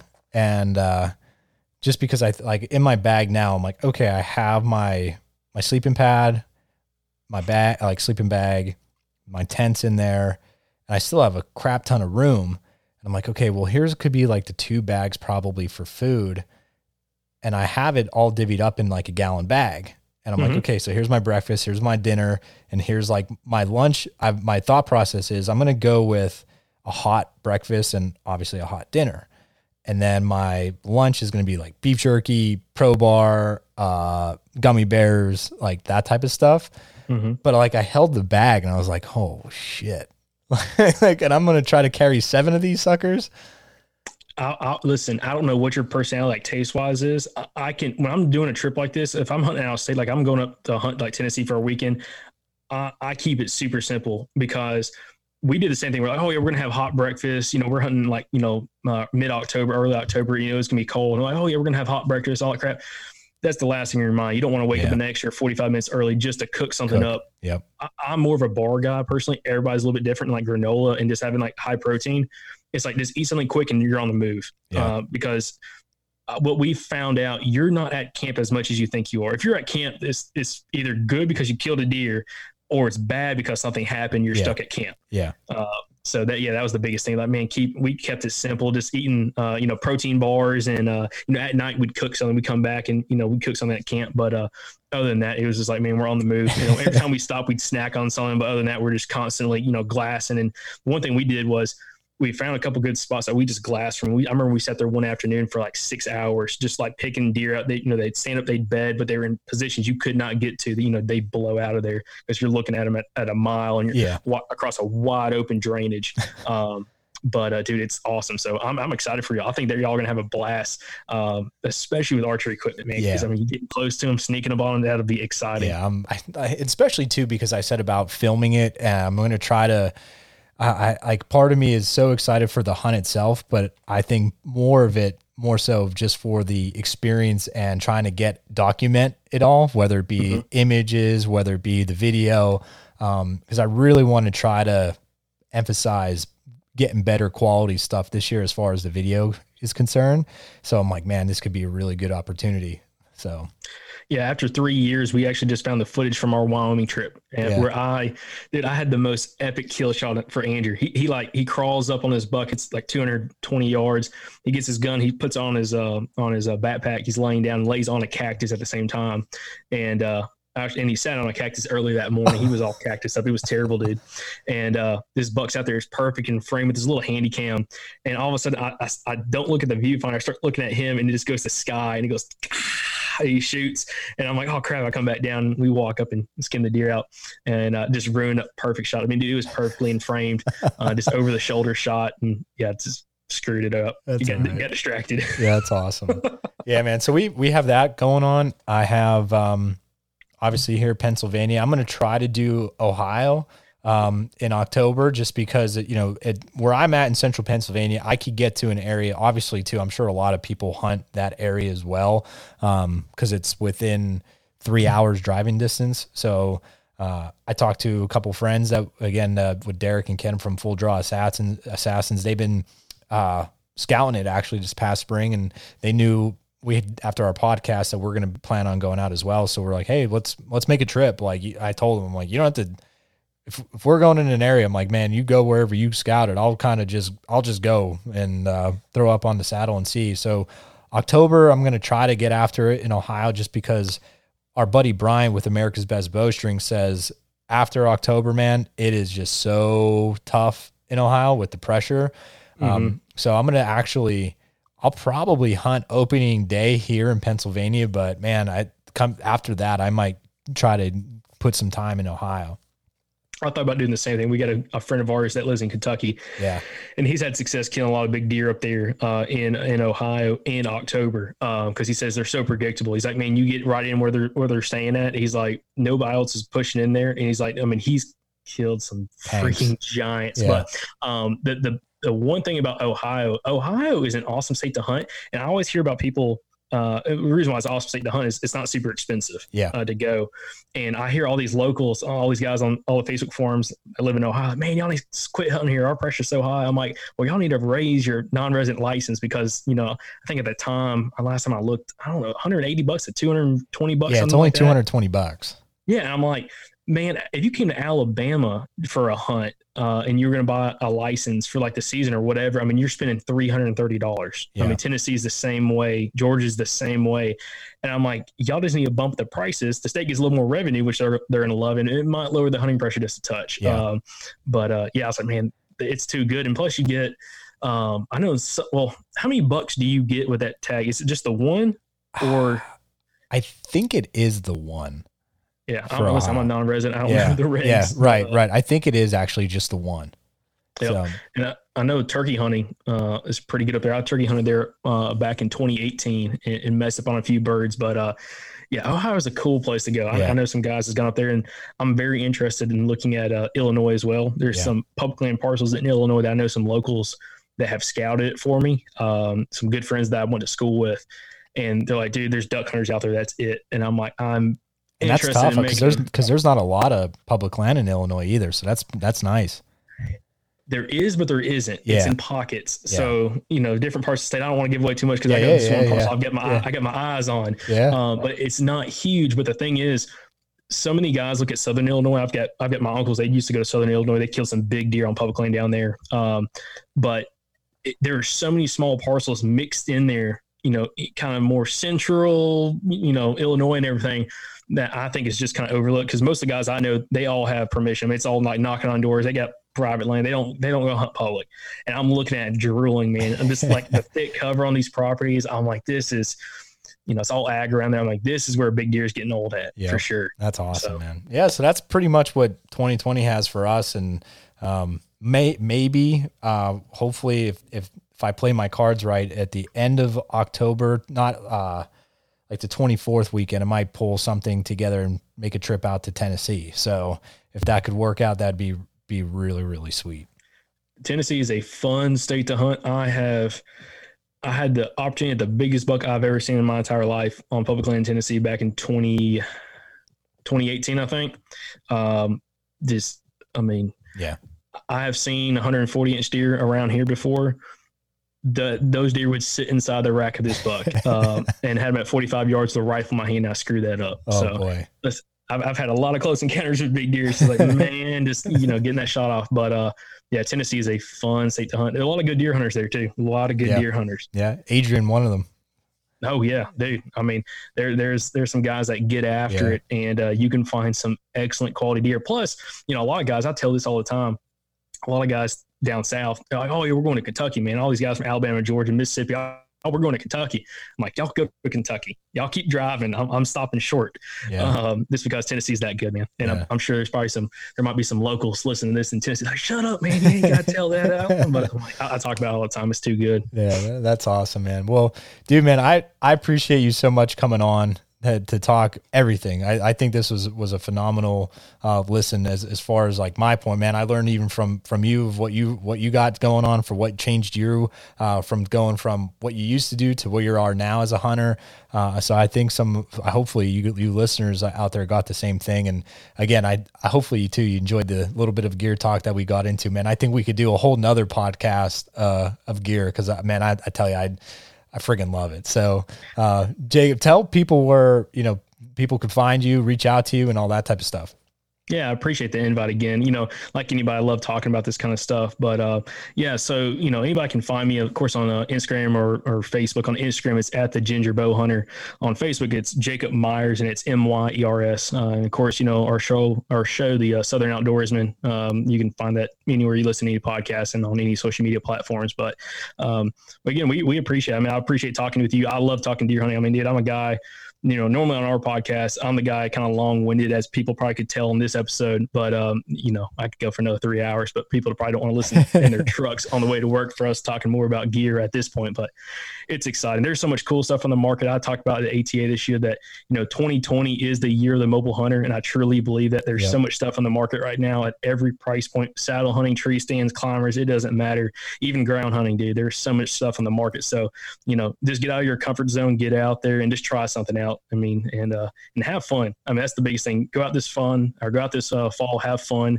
And if you're not having fun, man, you got to do something different. Yes, so. sir. I, hey, pre- keep preaching, dude, because that's what it's about, man. Thank you so much for coming on. Hopefully, everybody you got something out of it and enjoyed this one. Make sure to please go follow Jacob and and what he's doing over his podcast on his YouTube pages. It's all good stuff. It's all for man, and even the the stuff on Facebook. He does it all for for us uh, as a big community. So make sure you, you uh, follow along. And until uh, next time, everybody, antler up.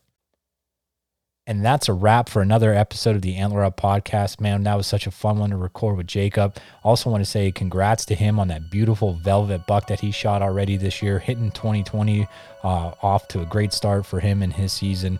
So, uh, hopefully, you liked what you heard. And if you did, check out our other episodes and uh, tune in every Wednesday when we drop a new episode hit that notification button and leave a five star review. It really goes a long way to help us out. And check out antlerupoutdoors.com where our store is with some new hats. We're going to be fully back in stock with some multicam next week.